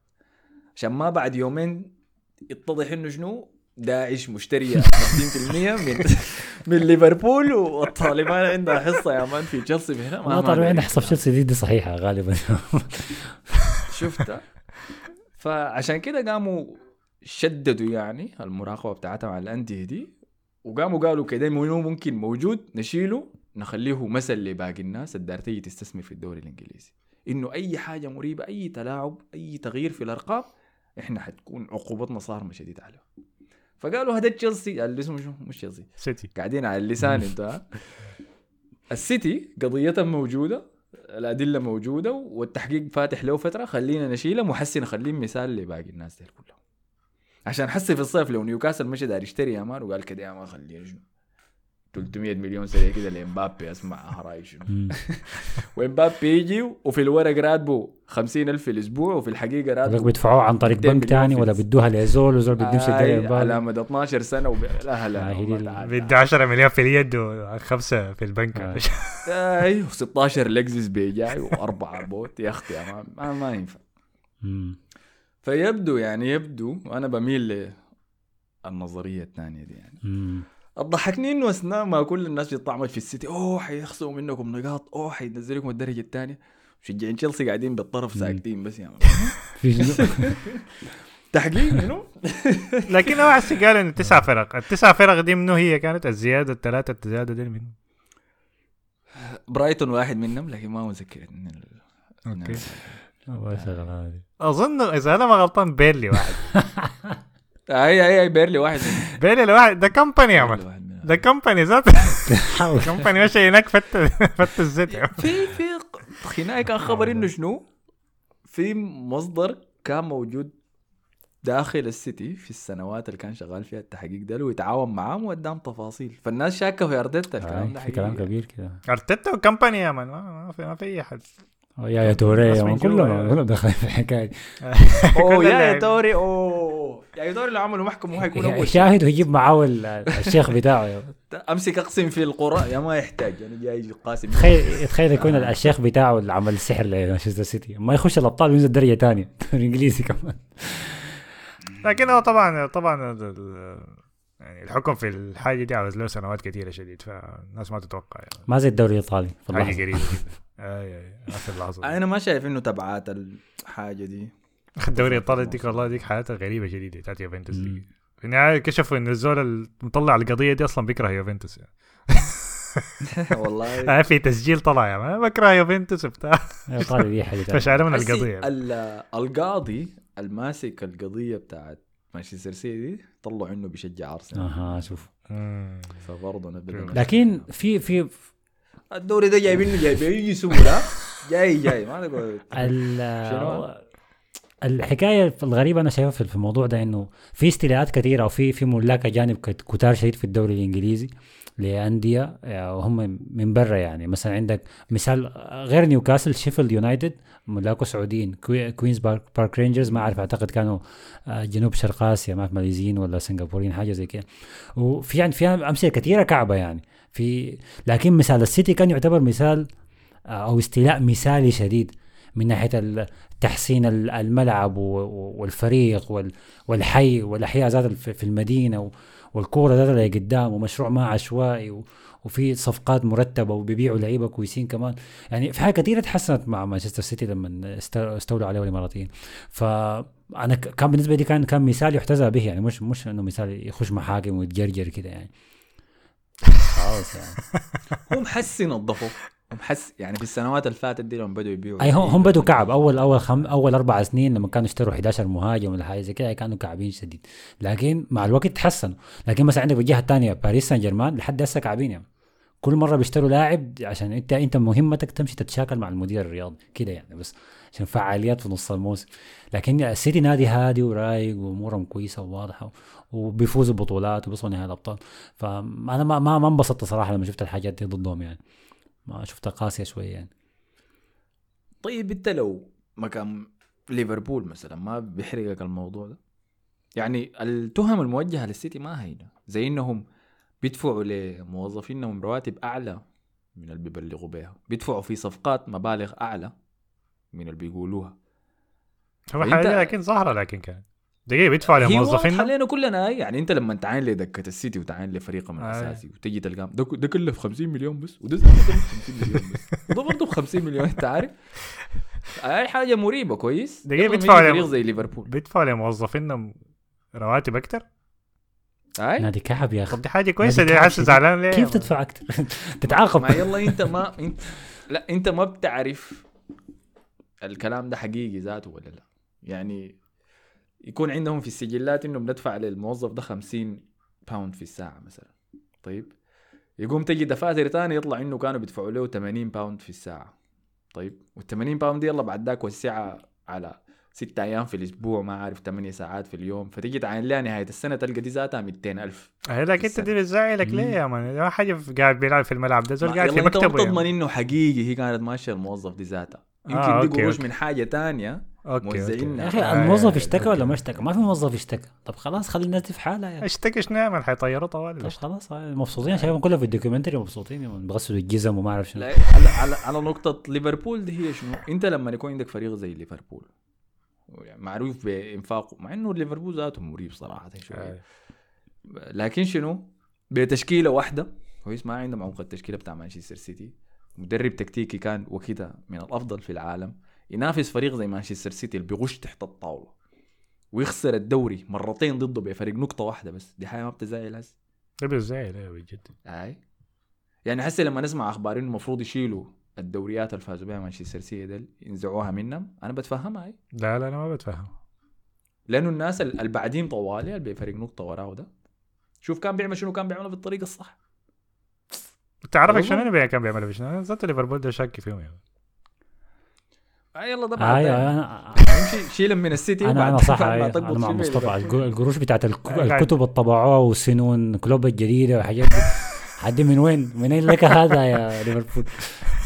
في في في لعب حاصل يعني. حتى. إذا ليفربول حتى إذا عنده حاجات مريبة ما لدرجه السيتي السيتي دي- أنا اعتقادي طبعا الموضوع على السيتي باين عليه معقد شديد لكن اعتقادي إنه هيصلوا لتراضي بطريقة ما ما يعني ما ما لا ما في ما في بطولات هتتشال ما منه. حيشيل الدوري لا لا ما حيشيل الدوري لا نزلهم الدرجه الثانية بعد لا ما سنوات ما يشيلوا. لأنه أصلا آه. ما منه فايدة ما في حق ما في فايدة ممكن منه. يوزعوا الدكة بتاعنا تخيل. ادوا ليفربول كده وقاعد في بيته كلوب يجيبوا له كأس الدوري يعني. يعني يقعد يشتكي. جابوا لي الكاس في كيس؟ أنا عايزه كرتون. طيب فبما إنه وصلنا للسيتي فهو فاز في مباراته الليلة 3-1 آه، ضد أستون فيلا. هيمنة تامة ثلاثة أهداف في الشوط الأول. أنا ما حضرت المباراة دي صراحة إني جيت راجع يا دوب حصل فيها شنو؟ ولعب الشوط اول كويس. آه، الشوط الثاني ما عمل فيه أي حاجة. خلاص رخو كان يعني. آه، طبعا الهدف الأول كان عن طريق آه، محرز إذا أنا ما غلطان. رودري. رودري. بالرأس. آه عن طريق رودري. أيوه كان من رفعة رأسية. كان من رفعة رأسية من محرز كان من كورنر. بعدين محرز كان دخل ضربة جزاء. كان عرقله لجريليش. والجول الثالث إذا أنا ما غلطان كان جندوجان. لا الجول الثاني كان رودري. الجول الثاني كان آه. جن- جندوجان من آه، عرضية لهالاند. بعدين الجول الثالث جريليش كان أعاقه في منطقة الجزاء كان رمزي كسر في منطقة الجزاء ومحرز دخل منها جول. انتهى عليه الشوط الأول. وهالاند أدى البنالتي لمحرز مالول والله هالاند عمل حاجات كثيرة في الكورة دي يعني فيها نوع من الكرم. يعني الباص لجوندوجان ده كان ممكن يخلصه. هو والبنالتي اداها لمحرز ف احتمال عشان لأنه هو طلع بين الشوطين عشان إصابة في الفخذ يعني. احتمال عشان كده يعني. ما أعرف ليه. احتمال لكن ال- الكرة دي بتاعت السيتي عموما أنا شفت الاختلاف الكبير إنه أخيرا شفنا دياش ولابورت يرجعوا في في الدفاع. دي كانت حاجة من زمان ما شفناها. فكان معهم ووكر كقلب دفاع ثالث بعد ذاك رودري وبرناردو سيلفا هم لعيبة الوسط المتاخرين شديد. تلاقيهم فعلا قاعدين جوا بين قلوب الدفاع عشان يطلعوا بالكوره بعد ذاك الناس اللي قدام دي الناس جوندوجان ودي بروين ومحرز وجريليش وهالاند. أنا شايفهم كلهم كانوا كويسين في الشوط الأول يعني. حركتهم كانت كثيره يمكن دا ساعد انه خلى السيتي يظهر أخيرا بشكل كويس من بداية المباراة. آه الجهة الثانية هي أستون فيلا. أستون فيلا بتاع إمري. ما ما ما بيلعب دفاع. بيبدأ المباراة طوالي بخط دفاع عالي. دارين يتقدم ودارين يمسكوا كورة. يعني قايلين روحهم فريق كبير. وقايلين روحهم بيعرفوا يلعبوا كورة سمحة. فدي دي, دي الحاجة اللي ضرتهم وخلتهم يستقبلوا أهداف طوالي يعني ويغلطوا غلطات كثيره في الباصات في الشوط الأول وساعدت السيتي إنه يبدأ بعد. يبدا صح بعدين الحاجة الثانية دي يوناي امري ضد جوارديولا كلنا عارفين حيحصل. بالضبط يعني مدربين الدوري الإنجليزي كان قاعدين في الفترة ديك في إسبانيا كلهم عندهم بي دي إس بيسموه؟ تروما من آي عندهم تروما من جوارديولا يعني. أظن أنا إذا ما غلطان أنا ما اعرف واحد ممكن يكون ما شفت الستات أنا. لكن أنا متأكد امري ده ما اظن فاز على جوارديولا ابدا ما في ما في مدرب اسباني فاز على جوارديولا. ما في. ما في. ما حصل ما حصل حسي بشوف عليك أنا أشوف لك سجل ما حصل يكون أحسن حاجة طلع بتعادل لكن ما أظن- ما أظن غلبوا أصلا. ما حصل لكن هي كورة عموما يعني الشوط الأول وحتى الشوط الثاني كورة كويسة شديد من السيتي. آه ممكن الناس كانت منتظرة هالاند إنه يسجل لكن بس عمل assist واحد. ممكن دي الحاجة تكون طلع. بيب جوارديولا ضد أوناي امري ما فاز بولا مباراة. يتعادل في أربعة والله كويس. وخسر تسعة. أنا افتكرت ما تعادل آه يلا. كويس تحسب له آه هقول آه السيتي كان كويس. أنا شايف من ال من ال يعني في في كم لقطة كده كان ممكن آه كان يعني مثلا هذا كان ممكن يسجل فيها اللي هي اللقطة اللي جات الكورة آه اللي غلط فيها واحد من مدافعين آه استون فيلا رجع للحارس بطريقة غلط فمشت في الطرف. المدافع ده شتتها لإيميليانو مارتينيز في الطرف شويتين. هالاند كان ورا المدافع يمكن معه بأربع خمسة خطوات والحارس قدام المدافع بأربع خمسة خطوات. ثانيتين بس هالاند سبق الحارس والمدافع والكوره وكل شيء. كده بس يعني خطوتين تعرف كراعه كبيرة ما شاء الله خطوتين قطع نص الملعب. فكان ممكن يخلص الكرة دي جون لكن يستنى. فانا قلت استنى بيعمل في شنو فاستنى لحد ما ال- ال- الدفاع ده رجع لكن جندوجان جاب الجهه الثانية ما ما في زول متابعه. عمل عرضية ممتازة شديد عدت بخط الستة قدام المدافعين والحارس وجندوجان خلصها. أنا شايفها تحسب له يعني الأساس ده يحسب له فعلا. هو جندوجان بيحسن الفريق ده كويس لأنه عنده جريات لمنطقة الجزاء يعني فبيلعب كأنه مهاجم كده متأخر يعني. فمفيد شديد يعني في كان. في المباراة دي بالذات يعني. آه بالضبط. لكن أيوه طبعا هالاند جاته إصابة بين الشوطين. دي ممكن تكون حاجة كويسة ممكن تكون حاجة ما كويسة المباراه الجايه طبعا لأنه احتمال يلعب بدون مهاجم اللي هي طريقة شكله. الناس بتنتقد هالاند إنه هو بي... أنا ما أعرف ما موافق على حاجة لكن الناس بتتفق بتقول إنه هالاند يعني بيقلل من خطورة الفريق يعني. احتمال المباراه الجايه يضطر يلعب بدون مهاجم. أنا ما أتفق. أنا شايف أنا شايف لو الفريق اللي قدامك عايز برضه يستحوذ ويتقدم بالكورة هالاند مفيد لك. مفيد شيء إنه يكون عندك مهاجم خطير زي ده بيستغل المساحات الفاضية بتكون ورا يعني وبيساعدك في كل هجمات المرتدة لكن لو الفريق اللي قدامك بت- بتكتل دفاعي وخط الدفاع قاعد كله جوا خط الستة وجوا الصندوق هالاند هيكون مضر هو لازم يشتغل bullying يعني قاعد يشتغل على bullying على مدافع كده وتنمر على مدافع ممكن يستفيد يعني أنا عرفت ان إنه مدافع اللي حيلعب ضده نص الأسبوع يا man. اتنمروا عليه كويس المباراه اللي فاتت. طيب التعليقات الموجودة عن مانشستر سيتي سريع عشان بعد ذاك نمشي لأرسنال. طيب جيان قال جوارديولا في مؤتمر صحفي قال كانسيلو وفودين وبرناردو سيلفا لغة الجسد حقتهم غير محفزة مم. عندهم. برناردو إيه، كان أحسن. شوية المباراه دي أي.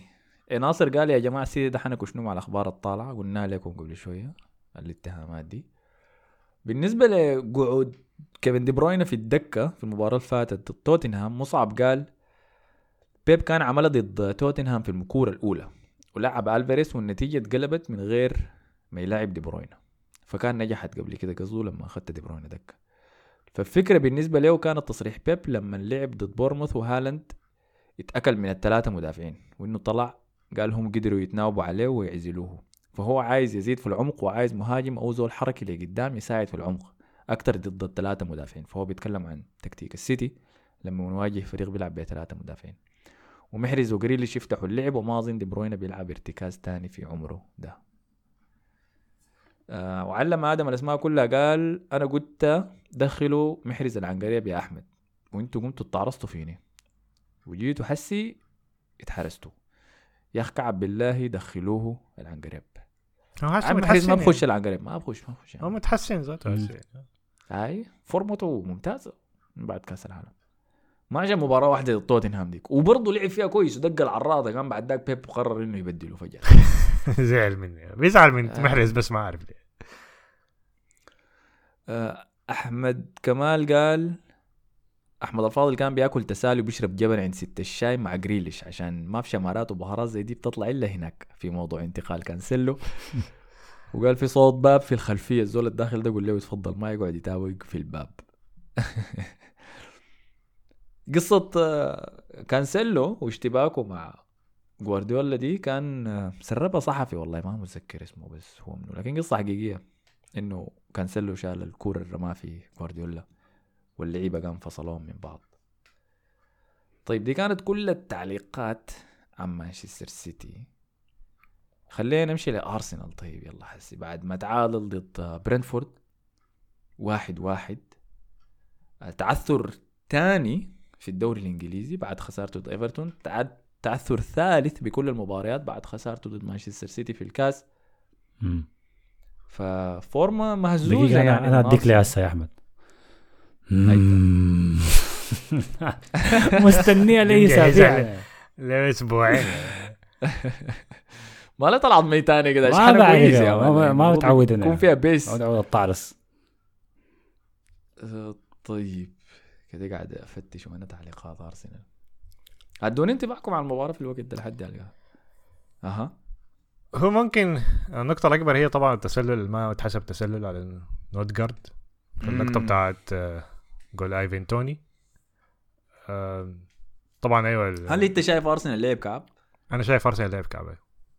ضد إيفرتون لعب. كعب في المباراة دي لعب كعب خلاص أنا حصل أنا شايف انه الفرق أنا عندي نظرية دائما إنه لما فريق يخسر في مباراة ويتغلب أداء ونتيجة يعني المدرب بيلعب ضدك الأسبوع الجاي بيكون يتفرج على المباراة دي ويعرف نقاط ضغطك السبب أقوله في حاجة إنه ريال مدريد لما خسر من رايو فاليكانو واتغلب اداء ونتيجة مرمطونا كان في المباراة دي بعد كده كل الفرق بقت تلعب بنفس الأسلوب يضغطوا على كورتوا مراقبة واحد لواحد. ولين حكاية بتاع الشهر كنا متغلبين. دي الف- خسرنا فيها تقريبا الدوري حسابيا يعني. فشايف نفس الحاجة بدأت تحصل يعني. فأرتيتا لازم يبدأ يغير. توماس فرانك شاف شون دايش آه. سوى شنو الأسبوع اللي فات وقال بس. آه وده السبب أنا شايف انه الرجال أيوه شايف إن المدربين مثلا ما بيقدروا يستمروا حكاية بتاع 10 15 سنة لأنه ال- نادر ما تلقى المدربين بيستمروا الفترة دي لأنه خلاص اسلوب لعبهم بيت- بيتحفظ وبيتعرف. والمدربين يعني مثلا أرتيتا سواء المدربين تنهاج ما عملوا حاجة كده يعني غيروا الكورة كلها عشان يكون الأسلوب ما بيتفهم بسرعة يعني. ده أخذ نص موسم ما فهموه. ده ما جوارديولا في 2009 لما الناس كانوا شافوا شيطان يا. ده بيعمل في شنو؟ آه، ده بيعمل في شنو يا man؟ فالديز بيباصي من ورا. نعمل شو اخذ لهم حكاية بتاعت موسمين لحد ما عرفوا شوية كيف يتعاملوا معاه يعني. فده اختبار حقيقي بعد كده لأرتيتا يعني. فأنا شايف الأداء ما كان كويس. أنا شايف إنه برينتفورد يستاهل التعادل صراحة. كان مستواهم كويس شديد. لو كان عندهم شوية بتاعت quality قدام مع إيفان توني كان ممكن حتى يدخل جول تاني لأنه إيفان توني كان كان بيتنمر على صليبا man كان ماسكه يا man. شغال twerking بيثبت الكورة بيضربها راس لكن المهاجمين ما نافعين. فتلقى إيفان توني كان معظم المباراة قاعد يسيب للم- للمهاجمين اللي معاه يا لأنه بيصلح لهم كورة وما في واحد بيمشي يجري وراه يعني فكان أداء ممتاز ممتاز. ممتاز وايفان تون ايفان توني كان لا، ممتاز بينفع كان عليكم يا ممتاز. أرسنال. كان لعب بتاع مهاجم مهاجم رقم تسعة كويس ممتاز بينفع لارسنال شديد آه. أنا لما في الصيف لما كنا مربوطين به كان عاجبني والله مم. ما كان عندي مشكلة إنه اوقع معه لأنه بحسه بيقدر يسوي كل شيء. ما مهاجم يعني من فرق نص الترتيب ولا قاع الترتيب يعني مهاجم فخم link up اولي واتكنز الاثنين بس الفرق بيناتهم توني عنده ال finishing أي. و link up play كويس يعني بيقدر يثبت لو مضغوط بيت- بيقدر يثبت لك الكورة. قدام. حاجات حاجات بتاعت بيق- كوستا بيقدر يصنع. كمان آه، لا، بيقدر يصنع. تاكيدا لكلام مصطفى ليه برينتفورد كان فعلا أحسن من أرسنال. في المثال يعني في الأرقام من ناحية الإحصائيات التحديات أو, أو الصراعات الهوائية برينتفورد آه، فاز في 71% منها أرسنال فاز ب 9 28% التحديات واحد ضد واحد برينتفورد فاز في 56 أرسنال في 43 والتدخلات مثلا آه، تدخلات برينتفورد أكثر التدخلات ال- ال- انتصروا فيها برينتفورد 66% وأرسنال. أنت شنو جاي آه يا كمان؟ من شنو- دي حاجة مصطفى المفروض دار لها space والله لكن أنا جليت ال space فكانوا أحسن في كل شيء يعني بس أنا حسيت أرسنال كان مندفع شوية في الكورة دي من الخوف اللي حصل من الكورة اللي فاتت حاول انه من بدري إنهم يعملوا شيء ويجيبوا هدف بس ما جات معهم والاندفاع ده حاجة شحنة كده وبتطفي مع الوقت يعني. برنتفورد بعدين جابوا هدف أيوه لكن في ما, نقاط. ما, ما استمروا يعني. في نقاط تانية ذاته الغلط ده بيتكرر كتير بقيت أشوفه في الكورنرات يعني. بن مي كان عنده فرصة كان ممكن يدخل جول لكن ضربت في الرأس. واللي كان مراقبة منه أوديجارد.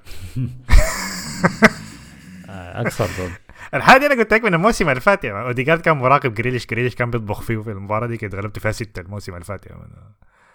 ف ما عارف ليه بيعمل الحركة دي أقول لك أنت شنو؟ أنت. لاعب ذكي لكن ما. عندك القدرة الجسمانية فبذكائك فوز عليه. يعني أمسكه بس بذكائك. ما كفاية. ما كفاية. فده نفس الغلط أيوة. نفس تاني حاجة مارتينيلي ده أيوه. مارتينيلي ده ما هل أنا شفته يوم يعدي واحد واحد لواحد دي ما نفس مشكلة انتوني. الزول ده بس سريع لا بس لا بالله لا يا أخي لا ما لا ممكن يا الزول ده بس. سريع الزول ده بس سريع وبيجري في خط بس بيجري حركته إنه بس بال... هنا ال acceleration السريع دي يا man. مم. يا أخي الزول ده كان لحد شهري واحد أكثر لاعب عمل مناورات واحد على واحد في الدوري مناورته جري لكن ما مناورة يعني بس بيجري بس قاعد اكسر يراوغ يمين اللاعب. اللي قدامه خلاص ما لك. أداء- اداؤه مقرف صراحة ما كان كويس. تعبان هو أداؤه تعبان. المباراتين اللي فاتوا ده أداؤه تعبان. لا لا شك في ذلك. آه، دقيقة كان في حاجة ثانية كنت أرد عليها قبل أيوة بالنسبة لموضوع الكورنرات يعني ملاحظ إنه الجون الخشة فينا في برنتفورد كان من كرة ثابتة. الجون الخشة فينا ضد إيفرتون. آه إيفرتون كان من كرة ثابتة.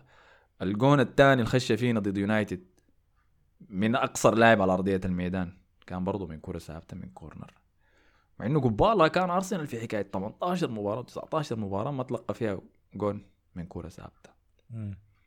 فدي حاجة مريبة رقم واحد رقم اثنين واحد منكم قال إنه أنت حسن كنت قلت إنه أرسنال كان مندفع شديد هاي. صح؟ وفعلا دي هي مشكلة أنا تكلمت عنها في أرسنال من بداية الموسم في ملعب الإمارات أرسنال ما بيجيب clean sheet يمكن ما عنده ولا clean sheet لحد هسه في في ال- في الموسم ده كله في ملعبنا. إذا ما خانتني الذاكرة. ابدا ما بنجيب clean sheet ليه؟ الأجواء المشحونة دي يا man جو جيبوا حي اقتلوا موت يا man ثلاثة نقاط فوز shoot. ده هو اللي قاعد يحصل. بينما نخرج خارج ملعبنا فوز نظيف easy يعني برنتفورد مشان لعبنا في ملعبهم غلبناهم 3-0 تمشي تلعب ضد توتنهام في ملعبه هناك تفوز 2-0 كل مرة بتمرق يا man وبتفوز ب clean sheet تقوم تجي في ملعبك فعلا clean sheets بسيطة. عندك كره نيوكاسل التعادل 0 0 وعندك آه، فوز الفوز على نوتنغهام. الخمسة. غير كده ما في clean sheet في في الإمارات. أي. فنيوكاسل ما كان داير يلعب ونوتنغهام ما بيعرف يلعب أصلا. ف فدي مشكلة موجودة يعني في أرسنال الموسم ده في ملعبه.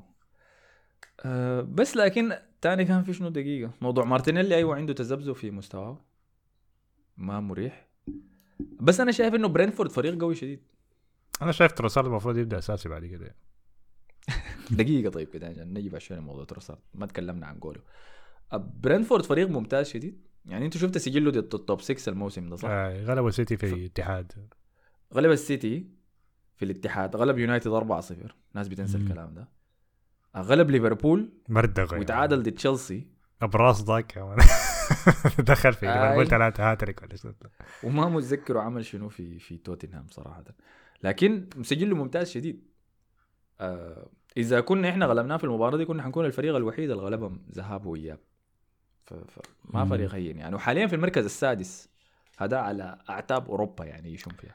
أنا- ده رقم واحد رقم أنا؟ نقطتي في موضوع هو جابرييل ده بس بيكتب تويتات وبتاع لما يجي توني يمشي يرميه ويتغدى على السليبه يا مان ما تمسك انت طيب يا مان امشي الشاكل معاه انت ما دي, دي حركة بسواها المهاجمين المخضرمين يا مان. أنت زي القرش يا مان. الحتة اللي بتشوف فيها نقطة ضعف يا مان دم بتمشي تلتزم فيها. آه، فبرنتفورد هي على أعتاب أوروبا في المركز السادس. أنا المباراتين اللي قاعد أقيس بهم الفرق في الموسم ده هم ثلاثة المباراتين اللي بقيس عليهم ثلاثة مباراتين هم ثلاثة حاسس ذكرت فريق ثالث فما دار أصبر. برنتفورد برايتون وفولهام. لو أنت لعبت ضد أي واحد من الثلاثة ديل ومسحت بيه الأرض مردغته أنا بقول أوه ده فريق كبير يا man. حاسب منه. فتمنياتي للتوفيق للثلاثة ديل يعني. طيب بالنسبة لتروسارد ومارتينيلي في ناس قاعد تقول كده حسي بتقول إنه مارتينيلي ينزل الدكة وتروسارد يبدأ أساسي. ما عندي مانع صراحة. وإن كنت بفضل السرعة بتاعت مارتينيلي ضد أظهرة السيتي الغير موجودين ديل أصلا يعني العجايز ديل. آه لكن ما عندي مانع كبير في الموضوع. أنا شايف المباراة ضد السيتي دي حتكون هايلة. حتكون يعني شنو؟ حاجة هوليوود كده يا man حاجة كده فخمة. زي مباراة آه السيتي وليفربول اللي قبل سنتين ديك متذكر؟ ما عارف لكن أنت تتوقع كده؟ مرق آه مرق اسمه منو الكورة من الخط. جون ستونز متذكر؟ آه. بمليمترات وبعد ذاك طلع إنه المليمترات دي هي اللي فوزت السيتي بالدوري. أتمنى يعني الكورة دي من يلعب؟ فيها هالاند عشان فعلا تكون كره نشوف أحسن نسخة من السيتي أو فريق كامل من السيتي وفريق كامل من أرسنال. أنا بالنسبة لي بفضل إنه هالاند يلعب لأنه هالاند لما يكون في السيتي السيتي بيكون أسوأ من هالاند بألفاريز قدام نشوف ما أتمنى يلعب عشان نشوف بيحصل شنو يعني هو هالاند ده غالبا ما ما في حاجة اسمها هالاند بيتصاب وبيتعوق هي هي راجع يعني ما ما في حاجة زي كده أنا أنا أظن ده بس كان احتراز جراح آه يعني احتياطي. مارتينيز آه، كان. هيدقه لأنه هو خشب مارتينيز ضربه برضه نط فيه عديل كده يعني. هذاك مارتينيز روحه مكسورة يا ما عنده ميسي وبيجي. ما بتاع ما بيتراجع أيوه لكن يا أخي والله هي مباراة الأربعاء دي كنت عايز أقول شنو هي في ملعب الإمارات. كمان يعني. آه يلا دي المشكلة آه،. آه. يلا الشحن أشحن بس يا أرتيتا من دفاع وثلاثة نقاط لو لو فاز فيها السيتي هيتعادل مع أرسنال في النقاط ويبقى متصدر الدوري آه، لسه آه. لكن لحد هسه ودي. حاجة معنويا بتفرق أيوه رقميا انه هم أنتوا عندكم كورة لكن معنويا بتفرق أنت كنت متصدر بتجي تقع في مباراتين ورا بعض فدي برضه جانب نفسي بيأثر على لعيبه أرسنال أكيد السيتي متعود إنه يرجع من الخلف يعني يخسر نقاط ويجي راجع تاني للصدارة. أرسنال هي دي كلها دي كلها جديدة عليه في الفترة الأخيرة يعني. صح. صح. بعدين في مشاكل هجومية تانية يعني الوحيد ساكا بس هو المستوى ثابت يعني هسه من ال... رايك شنو عليك في الجون الصناعي لا العرضيه كان ممتاز ممتاز. يا سلام. ولا الجري شرط لك المدافع جدع وكده في جدعه كده غريبة عملها. سلام. تتوقع يا منه شوف صغير كم السنة. تتوقع إنه يعمل الحاجات دي كلها؟ آه لكن لسه. جبار والله مستواه السنة دي عالمي. لكن انكيتيا ده لسه. آي. صاحبك. حسي عامل شنو عمل شنو؟ ما عمل حاجة بالضبط. ما عمل حاجة. عمل أي شيء. بيفرفر بس بدا يا ولد. بدأ 13 مباراة جاب فيها 13 جول. ما مهمه ما ما تتصل بيهمني اجوال ضد منه غير مانشستر يعني. كان عنده هجمة ضيعها هسه في الكورة دي. ضيع الهجمة بكده الكاميرا مشت لخيسوس قاعد في فوق يا man متغطي بالجيكت يا حليل والله اشتقنا له يا.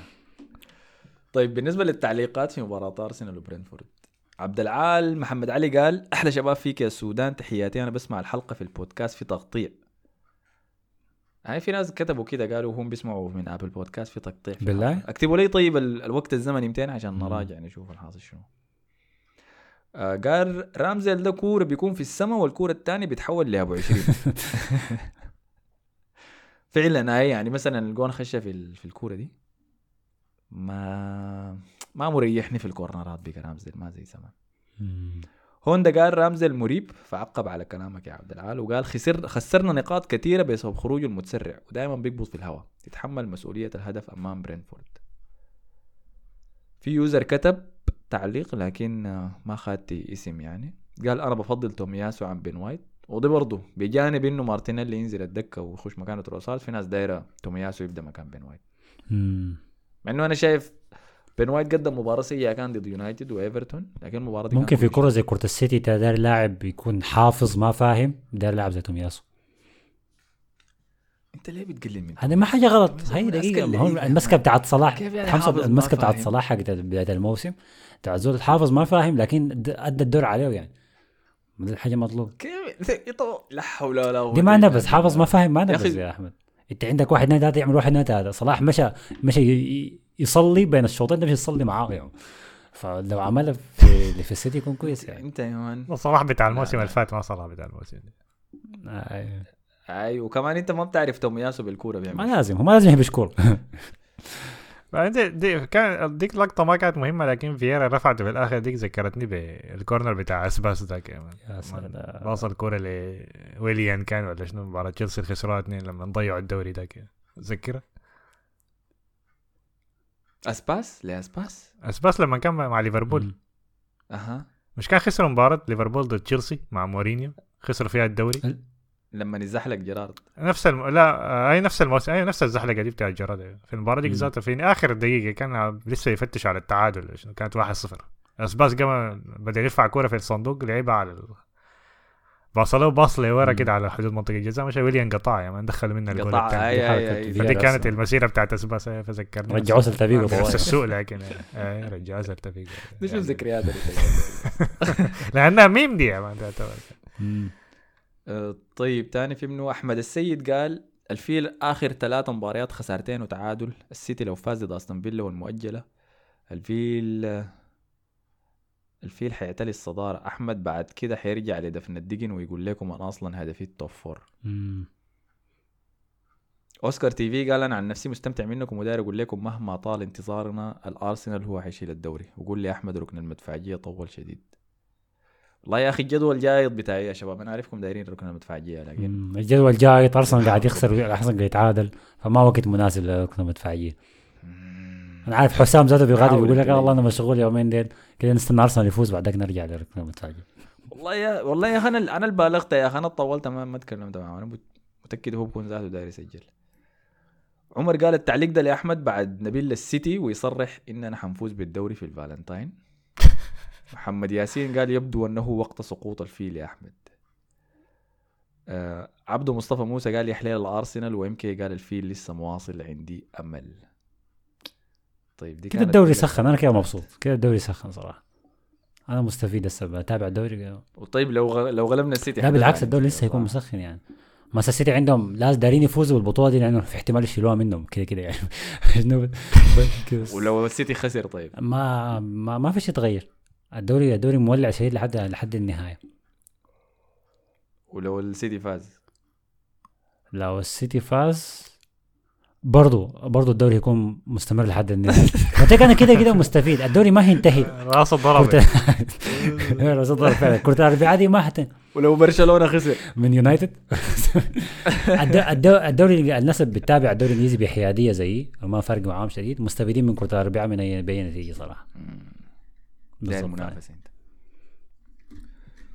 طيب خليني أديكم شوية من التعليقات الخارجية قبل ما نمشي سريع كده لتوتنهام وليفربول حقرا التعليقات. توتنهام مع ليفربول مع بعض شوف الدنيا كيف. آه السلام خلاص يا أخي. طيب منو كان؟ آخر واحد قريته كان منو؟ طيب. آه دقيقة يا اخوانو هذا لو أمين علي. قال غريبة منكم المفروض برنامج بيناقش كرة القدم وبتتكلموا دقيقتين عن إميرسون رويال. زائد بجد الساوند كلاود بيتنا وحبيبنا لأنه أنا ممكن أفتح أي تطبيق تاني وأتصفح أثناء ما بسمع في الدافوري. اشتقنا ليه والله إميرسون رويال ده أخي؟ يا أخي أنتوا ليه ما ممكن نمدحه مرة واحدة بس؟ مرة واحدة بس نديه حقه. تقول الناس تزعل. ومصطفى الحسني قال تحياتي لي أحلى محتوى رياضي سوداني من وجهه نظري المتواضعه اللي عاجبني قدرتوا تطلعوا من الطريقة التقليديه للبودكاست وأنا شايفه أقرب لصالون رياضي. ونسة جميله الواحد بيحس بأنه قاعد معاكم ومستمتع بتهونوا علينا الغربة بالجد وبجد بنتظر الحلقات بفارق الصبر. تسلم. يا أخي. تسلم. ده أحسن وصف أنا سمعته للبرنامج إنه زي الصالون الرياضي فعلا. ما برنامج حواري ما برنامج مناقشة ما نركن ما تحليل. ما أعرف مناظرات ما في تحليل هاي ما استوديو تحليل. حسام محمد قال شباب معلمين وبودكاست رائع وتستاهلوا كل الدعم like في الفيسبوك.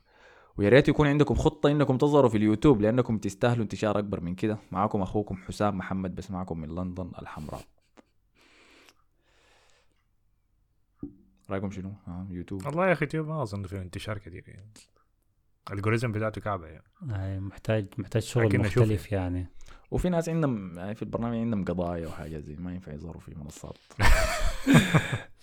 وليد قال مصطفى لو في طريقة تجيب تشكيلتك عشان أش- اشكل عكسها آه كويس. هاي أنت تلقاه قاعد جنبي. هسه. اسمه أنت ناوي تشتري منه طيب الأسبوع ده عشان نجليه ما ناوي أغير حاجة لحد هسه آه، ش- مع- عبد الله قال يا شباب ليه البودكاست ده ما فيه fantasy انت جديد أو. على أو على الأقل نجم الجولة وعايزين حلقة live على الفيسبوك وضيوف. أول شيء طلباتك كثيره لايف في الفيسبوك اتنين ما كمان. قاعد تسمع الحلقة لحد النهاية لأنه و live في الفيسبوك لا live لو في تويتش ولا في يوتيوب ممكن لكن live في الفيسبوك كمان ده شنو السؤال ده المنقلب رجوع ده؟ للورا كده. عملنا صفحة بالعافية كده يخش علينا حجاج وبتاع. طيب في الحلقة اللي فاتت يا مصطفى قلت قلت لو آه، عندنا أصدقاء من خارج السودان بيسمعوا البرنامج فاكتبوا لنا تعليق فمحمود عدي قال أنا جزائري يا. راجل وصاحبك عارف منو صاحبي طبعا عارف. محمود ده من أصدقاء البرنامج ومن أعداء عشان أنا قلت ما في جزائريين بيسمعوا لنا فخذوا راحتكم في محرص أيوة، فهي طبعا. okay، okay. آه. آه. ما- معليش صح إحنا يا آسفين ده فردتنا يا أخي ازهري قال أحمد الفاضل أنا شايف بعد ده تحاول تاخذ مرتبة لأنه الفيل شكله حيقع وأبو زر محمد قال أجمل ساعتين ممكن تسمعها. ويا ود الفاضل خليني أقول لهم خطبه العلامات اتفضل. قال اللي عنده أزرق بندة في فريقه هو اللي بيشيله الدوري. نقطة سطر جديد. والمصورين خليهم يحجزوا تذكرة الجولة 38 في الإماريتس وما تنسى تقول لهم من طرف ساكا لأنه التذكرة اليوم داك إلا بالظهر. واثق شديد جداً. شا- شايف شايف دق الصدر يا أحمد؟ شايف؟ تعلم من الناس دي شرطة أحمد الفاضل قال خطبة العلامات حتنتهي حينتهي بها المطاف مع البودكاست الجنسي والحلقة الخمسين. يعني أكسر وحنكة. دائما دي اتهامات زور يا آه. مان. ده شرطة مدفوع لها لا لا الزول ده الزول ده سمع حلقات آه، شكله راجع المنهج كويس. لأنه عندنا حلقة قلنا حنعمل يوم حلقة في الجنسية حسن هو اللي قال لي. يا يا دقيقة دقيقة. أنا ما كنت معاكم وقتها و- ذات أنا ما كنت وقتها. الحلقة الخمسين أنا أنتوا خشيت الحلقة. أنا خشيت الحلقة 44 معاكم أنا متذكرها لحد هسه. وأنتوا مين قبل؟ آه صح قصة الحلقة الخمسين دي ما بيعرفوها إلا شنو الناس اللي كانوا مع البودكاست ده من اليوم أنا الأول ساعتين نسيتها مان، الحلقة ال 50 دي. بيكي بلايندرز قام جا كتب وقال 50 ساي بس. وعلم آدم الأسماء كلها قال الحلقة كانت ظابطة لكن ما فيها تحليل كثير المباريات عاوزين نستمتع بتعليقكم على أحداث المباريات. ما تكرروا الحركة دي. حركات مصطفى دي خلوها شباب في الوش دي. فدي كان كل التعليقات في المقدمة. طيب توتنهام خسر 4-1 من ليستر سيتي. بعد الأداء اللي قدمه الأسبوع اللي فات فوزه الكبير على مانشستر سيتي 1-0 مشى وخسر من الثعالب برباعية في أداء هزيل محرج. يثير علامات استفهام. الحاصل شنو؟ كنت رجع يا مان ده الحصل طلع من المستشفى. قال لهم حاصل شنو؟ فزتوا على يا السيتي. كيف الكلام ده؟ من وراي تلعبوا كورة كويسة؟ أرجعوا إرهاب تاني. هو بنتانكور يصيب هم طبعاً. هم بيكرهوه؟ والله احتمال دي حاجة اجنده سي طلعتها من عندي يعني ما, ما عندي أي دليل ما شفت أي حاجة يعني ما قاعد أتفرج كوره يعني. لكن احتمال يكون زهجوا منه خلاص. الحصل تاني برضو إنه يعني خط الدفاع والحارس. يعني تخيل توتنهام خش الكورة دي بحارسهم فورستر. والدفاع تانجانجا داير وديفيس. ده شنو ده؟ فيها سنة إحنا بالضبط. داير وزي ديفيس لعبوا المباراة اللي فاتت فكويسين. لكن عشان روميرو أخذ كرت أحمر في المباراة اللي فاتت فتانجانجا هو اللي دخل مكانه. ويلا دي مشكلة ما عندهم بديل في المكان ده. قلب دفاعي يمين. بنتكور يصيب الموسم هو أحسن لاعب في الثاني. المباراة كان أساسا بالنسبة لهم هم. تمزقي أحسن لاعب وسط عنده معي آه رقم واحد وبعديه هويبرغ. فمشاكل كبيرة شديد تحسي معناها أنت عارف حيضطروا يخشوا مباراة دورتموند. هو ما لعب هم ضد لاعبين ضد منه لا هو لعب ضد ميلان يعني. الجريح لاعبين ضد الآخر. ميلان؟ آه، الجريح الآخر يعني. ذاته تعبانين معنا. حيخشوا ضد ميلان باوليفر سكيب وصار لياو حيطبخهم يعني. حتكون حاجة حتكون حاجة قبيحة شديد لكن ميلان ذاته حالته ما كويسة يعني أي. مؤخرا. آه، أمين علي قال غريبة منكم. هذا اللي هو نفس اللي قال تتكلموا دقيقتين عن إميرسون رويال. فبيدرو بورو لعب المباراة دي اللي هو اللاعب اللي وقعوا معه توتنهام عشان يكون هو ماخذ المركز الظهير يعني وقدم مباراة سيئة يعني. لكن أول مباراة له في الدوري الإنجليزي. هو برتغالي ولا برازيلي شفت-؟ أظن برتغالي. والله لا إسباني والله. تيم شيروود يا man قاعد يسب له إسبانيا إسباني. لأنه الاسم ده برو بالإسبانيا ماني برتغالي صح اسم برتغالي لا لا معناه عندها معنى بطال يعني أنا ما أعرف كيف اسم عائلته بورو يعني. أنا لسه جابت معناه الحشيش ده بورو آه. بورو والله اسم شديد. طيب قلت شنو مصطفى؟ شفت فيديو اللي تمشورو بيسب له يا مان هل ده صغير سيء. لكونتي؟ لا لبورو ده ذاته عشان شنو؟ عشان الأداء الزبالة بتاعه ده كان في الجول واحد من آه، الجول اول يعني. اول مباراة يا أخي ما ينفع، أي. ما ينفع. إم بي إكس قال بالنسبة لمستوى سون وصلاح بيتطور مع فريق آخر أتوقع خروج واحد منهم في الصيف أتوقع هاري كين حيكون اللي حيطلع. لأنه خلاص؟ بقى الهداف التاريخي خلاص أنجز كل حاجة ممكن ينجزها ويمشي يجيب ال 60 هدف الباقي له في الدوري الإنجليزي يجيبها مع السيتي خلاص يكس- يكسرها مع ما سيتي يونايتد يونايتد، خلاص. يونايتد مازن إبراهيم تشيكن رويال دي زلقتها ساي قالوا. ده لقب آه، إيمرسون يا أخي. آه، بالجهه الثانية ليفربول عمل شنو أنتوا؟ آه لسه ما لعب صح؟ حيلعب بكرة. يتعادل قلنا تعال تعادل. بكرة قصدك. حيخسر حيخسر قلت لك شو يخسر، أيوة، نقاط. تعالوا لنا بعد الحلقة بعد ما تخلص والكورة ليفربول تلعب تعالوا في التعليقات. شفت؟ توق. ورونا منو كلامه طلع صح. الضي محمد إبراهيم قال ملف ليفربول من الملفات الخطيرة جدا ومحتاج وقفة. نحن كجمهور الريد في السودان من المفترض نعمل له حساب في بنكك ونساعد هذا الفريق. لأنه الفريق وضعه مستشفي جدا جدا ونستعين بمجلس السيادة ونحل المشاكل الحاصلة دي. ونرجع ماني ويقعدوا يقعدوا مع بعض يحلوا المشاكل دي. وازهري قال بالنسبة لليفربول شكله شيخ ساديو ماني ده من ماير مايرنو وكتبهم كتابة قوية. والطيب جيان قال لي 200 كلوب ده يكون قاعد وبيقدم تلوث بصري. مباراة ريال مدريد الأسبوع الجاي كمان ها. شايف إنه رجع لمستواه يا man فالفيردي خلاص يعني شم ريحه هنا سمع سمع سمع النغمة بتاعت. الابطال في ال... شكله في حتة ما طلع طلع قصة إنه مرته كان مشكوك إنها حتجهط ولا كده. آه ولدت خلاص يعني برا قد قد مباراتين كويسات والله. خلاص بدأ بعد الولادة ال- ال- شوفوا كيف يا. أخي آه. شوفوا الناس اللي. دخل جولين يعني آه شوف شفتها كويس آه دخل جول عشان كده أداؤه كويس. دخل جولين يعني. لا آخر مباراتين لعب كويس يعني. وصل العشر أجوال اللي كان أنشيلوتي قال له بداية الموسم لو والله لو ما دخلتها يا مان اقطع شهادة التدريب بتاعتي طيب طيب طيب. فدي كانت هي كل مباريات الجولة دي؟ ما حغطي لكم ال fantasy لأنه الجولة لسه ما خلصت. double week كمان. يعني مانشستر سيتي وأرسنال الاثنين عندهم آه مباراتهم ضد واصل. ال fantasy الأسبوع الجاي. طيب قبل ما نقفل الأسبوع اللي فات كنا قلنا لكم بما إنه ده أسبوع الفالنتاين فأي زول عنده لا قلنا لهم قلنا لهم أسئلة عشوائية نخلي التختيم بها ما قلنا لهم عشان الفالنتين طيب صدفت بس يعني. الناس. آه،. أنا نفسي كان في أسئلة الفالنتاين طاعم الأسبوع ده يعني فجونا سؤالين كويس فأنا حطرحهم لكم وإنتوا بعد ذاك جاوبوا لي على كل واحد اديني رأيكم. الله يستر أحمد عثمان قال بعيدا عن كرة القدم في واحدة في الجامعة عجباني من بدري من بدري ال term الثاني. الموضوع جاط لقيتها معاي في ال section. المهم اتعرفت عليها وعلاقتنا حاليا رسمية وأنا حاسس إنه هي عايزاني أبدأ. وفي نفس الوقت خايف اجوط الشغل. فورونا اللي بيحصل شنو قبل ما امل وأكسر الحنك. والله صعبة دي يا أخي. مشكلة التوقيت. كمان صعب. أي نصيحة هسه يمشي يعملها مصيبة يا man مصيبة يعني. أم ما شوف ما ما ما, ما تعمل حاجة يوم الفالنتين. أنت ما دام علاقتك معاه لسه يعني ما تعمل شيء يوم الفالنتين. خلاص. خلاص خلي الموضوع ده تونس معاه اطلع معاه لكن بعد الفالنتين. تخيل أنت أول date تطلع فيه مع بنت عجباك يكون يوم الفالنتين ذاته. ده خطر شديد يعني.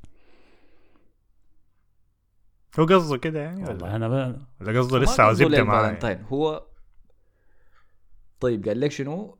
آه، واحدة لقيتها معي في ال section مهم اتعرفت عليها وعلاقتنا حاليا رسمية. قصده بعلاقتنا رسمية إنه شنو تعاملنا رسمي مع بعض. آه okay okay. أها. أي. لكن هو حاسس إنه هي عايزاه يعمل يبادر يعني. لكن هو خايف إنه لو بادر يجوط الشغل ما عارف يدخل كيف يعني فهمتني؟ آه اسمعني ما تفكر. خليك واضح يعني. يا قالت لك لا خلاص تخطط الموضوع تمشي تشوف قدامك شنو آه، قالت لك أيوه خلاص تدي حاجة أنت عاوزها يعني خلاص يعني. يعني يطرح لها يعني؟ آه خلص الموضوع. okay طب ما مشكلة يطرح لها لكن ما ما في يوم يقول ما في لها يوم شنو، يقول الفالنتين شنو؟ بس ما حقول لها مش أنا عرفني شنو ما اتصرف يا man. يعني ده شنو ده نص النصيحة دي يا man؟ عادي بعد class من الكلاسات كده يقول لها عندك شيء ما عندي شيء تعال إحنا نشرب حاجة بس. موضوع بسيط يعني. تعال نشرب حاجة. هي مش بحاجه اشرب شاي زي قهوه افلام المصرية. آه آه، اسم- تسميها دافوري رسل دافوري. دي حاجة. والله يا أخي رسل لها آه. دافوري برضه. يعني كده قال لو لو لو يعني لو كسرت حنكك على الاقل إحنا كسبنا الموضوع ما مستمع نفع يعني. نكون آه، نحن كسبنا مستمع. ما نكون كلنا لكن أنا. نصيحتي لك إنه أيوه زي ما قال مصطفى اتكلم معاها. أنت ما انت أنا شايف إنه ما خسران حاجة. لكن ما اتكلم معاه يوم الفالنتين ده اللي أنا بقول لأنه في في ناس بتندفع بتلاقي عنده crush أو في بنت معجب بها من زمان. بيجي يوم الفالنتين بيطلع حبه لها كله في اليوم ده فجأة كده، وهي ما عارفة حاجة. بعدك بتكسر كسر اشياء شديد لأنه اليوم ده تاخده الهاشمية يعني. فبس. أيوه عندك كلام. الفرنتين ذاته كلام trash خلي الموضوع لبعد الفالنتين. آه. أول class بعد الفالنتين عايزين تشرب معك حاجة بس. سميها دافوري وخلاص. طيب. طيب. أهم حاجة سمع دافوري أديك أديك نصيحتي أنا كويس؟ البت اللي عاجباك دي خليها امشي لا اله الا الله امشي شوف احسن صاحبتها يا man فردتها كده تكون فردتها لما محنك زين؟ امشي حنك صاحبتها. ما المشكلة دي حنك صاحبتها خش فيها. وشنو؟ حنك صاحبتها حيكون سهل لأنه أنت ما عندك شيء لها صح؟ فما حتكون متوتر يا مان. آه. فهي ما حتكون متوتر حتقدر تكون مرتاح تقول الداير يا مان بتاع. ما فارق معاك الموضوع. فزي اللاعب اللي بيلعب ما يكون عنده ضغط انت أداك حيكون ممتاز مع الثاني دي. يتعرف عليها وأثناء ونستك مع صاحبتها دي اسالها عن ديك فهمتني؟ يقول لها ديك بتحب شنو؟ أيوه سمعها دافوري ما. ما تنسى سمعها دافوري برضه صاحبتي ما ما تعملها واضحة فهمتني؟ أعرفها بتحب شنو على اغاني بتسمع الحياة زي اهتماماتها بتاع. وكده بتكون كشفت التشكيلة فهمتني؟ بت... بتكون فهمت العاجب شنو ديك شنو. بعد ذاك تقوم تكسر حنك صاحبتها وترجع لا إله. للاساسي آه، ما تكسر حاجة تصاحبهم الاثنين لا حول. اكسر حنك دي ما خش في الاساسيه اللي انت دايره وخلاص. بعدين يكشفوك يا مان يكشفوك يعمل عنك هاشتاج. يعمل عنك هاشتاج. ضرر. كبير شديد ده. لازم ما تعمل أي حاجة. امشي غير ال- ال class اللي بتقرأ فيه ذاته ما تسمع الكلام اللي إحنا بنقوله عزيت. لا حول. طيب ده محمد ده, ده أحمد عثمان. نمشي لمحمد علي. قال بمناسبة عيد الحب قرب أنا شباب محتاج منكم استشارة. أنا زول بميل للبنات الحلب لكن دائما اللي بيوفوا لي وبكونوا جادين معايا البنات السمر. والشيء ده مسبب لي أزمة وبقيت ما عارف أعمل شنو. وروني يا ساعدوني يا شباب زي الولد أنا الكلام ده استغفر الله العظيم. ها قال لكم بيحب البنات الحلب لكن الحلب ما معبرينه. بيجوز سمر. ولما يجوز سمر بيعمل له أزمة الكلام ده. يعني دي عنصرية فارغه ما حرد عليك يا. حل مشكلتك مع الحاجة دي. المشكلة فيك أنت والله صراحة. دكتور كان بتقول فيه ده لا حول كل كل أسبوع نتكلم في نيشس عنصريه عشان إيجابية. دي يعني أنا والله أنا اسمه منو؟ أحمد عثمان. محمد علي. ده والله انت خيبت ظني صراحة يا. أخي. معلومة بنات السمر. يا هو ما مشكلة هو بس قال لك إنه الله ياخذ درعه هو بوظها هو لا بوظها بيعملوا ازمه دي أيوه هي لا لأنه لو خلاص لا، لا. ذوقه كده خلاص أيوه ما كفى عسى لكن بيعملوا أزمة عاديه هذا بالضبط الموضوع معقد يعني شايف. طيب نصيحتكم له شنو؟ شوف معالج نفسي يا مان ما عارف والله يا مان ما عارف أقول له شنو. طيب فتش واحدة حلبية كويس. وشوف صاحبتها برضه صاحبتها. صاحبتها.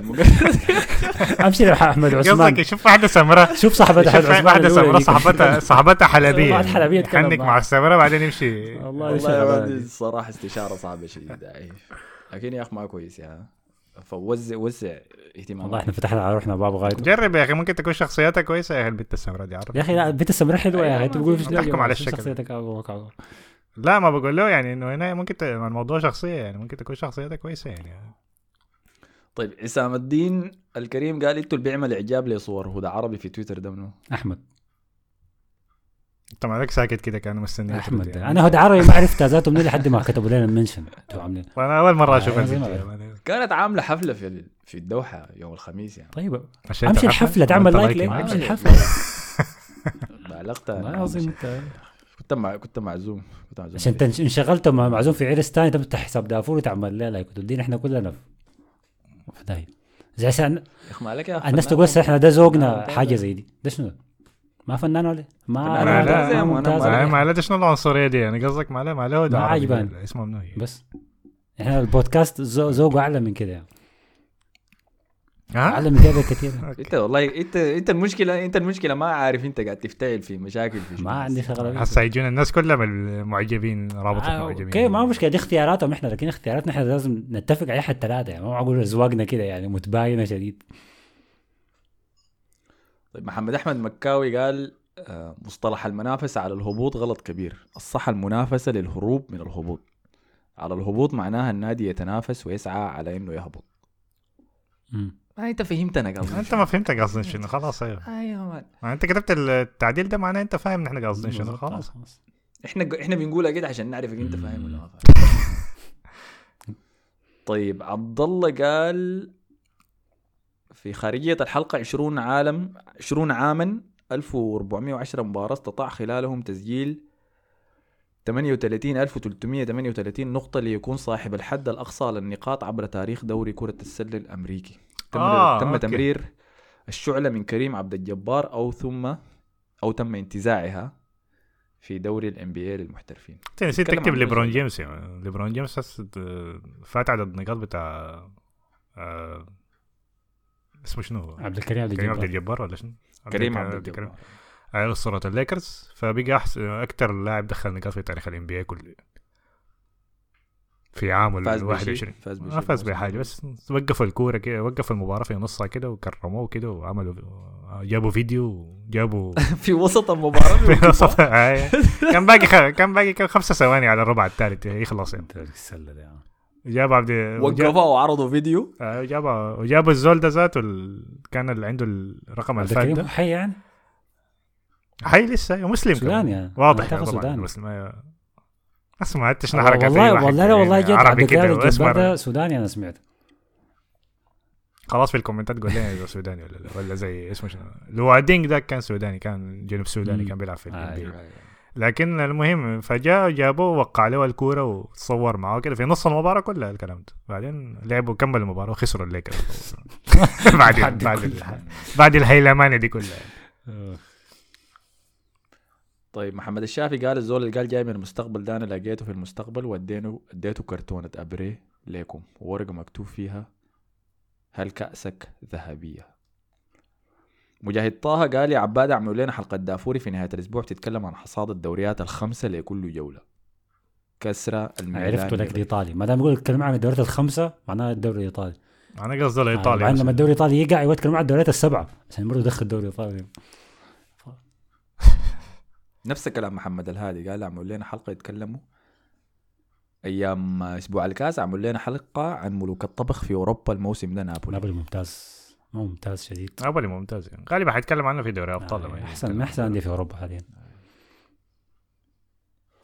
وأحمد الخير قال بسمع الحلقة من تطبيق البودكاست وفي قطعة كده في التسجيل الموضوع من التلفون ولا في السجل بذاته؟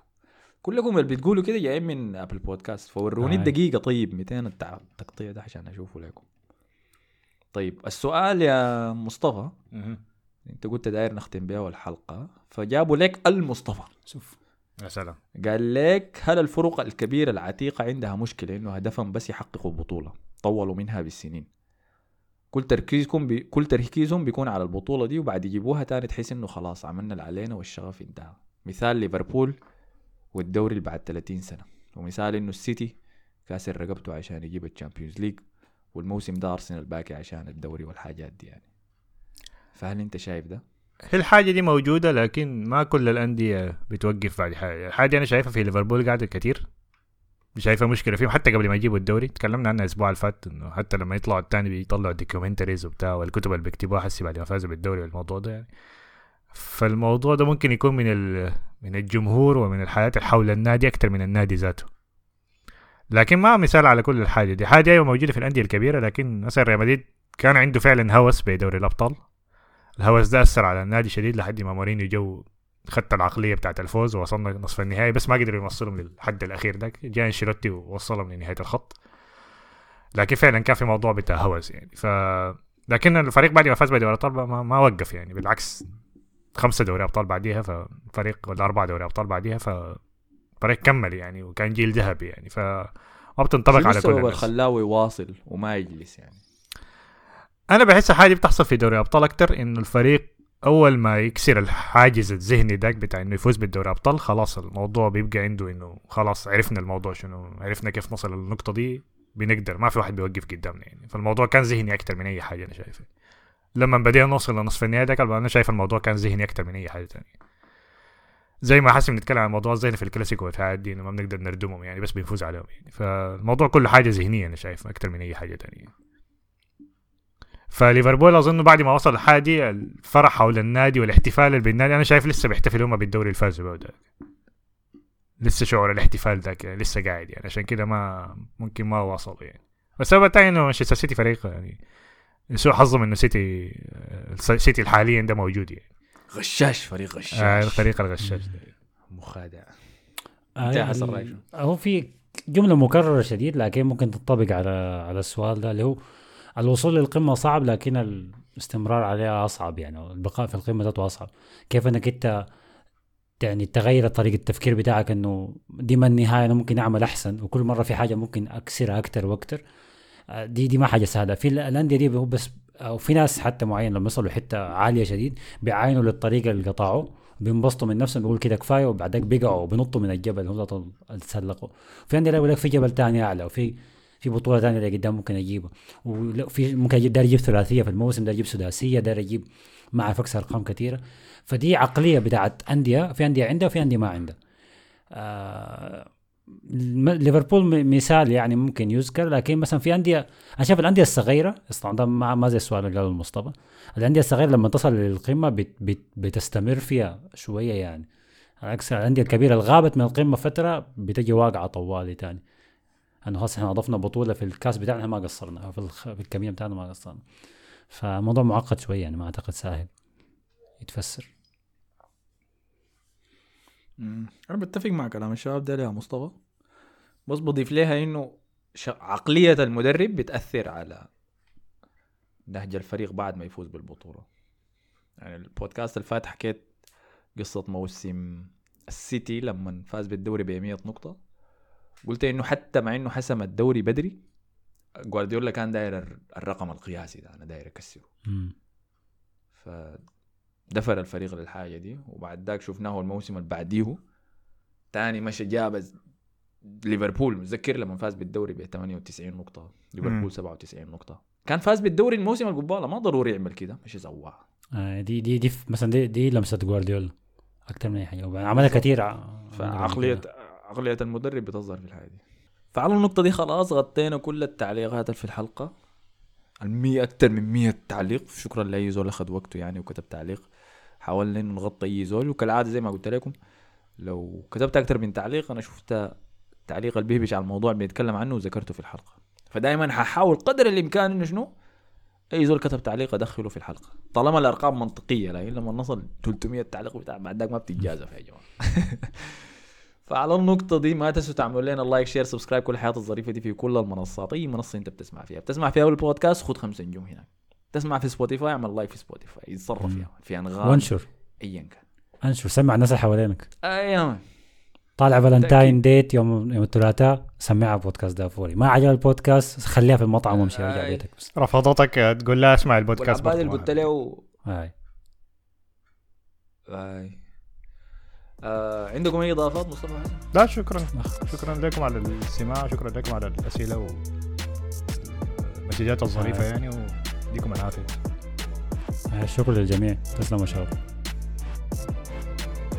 شكرا لكم مصطفى وحسن. شكرا لكم أنتم على حسن استماعكم. اشوفكم في حلقة الأسبوع الجاي. سلام. عليكم أسمع بودكاست دافوري على SoundCloud يا ناس.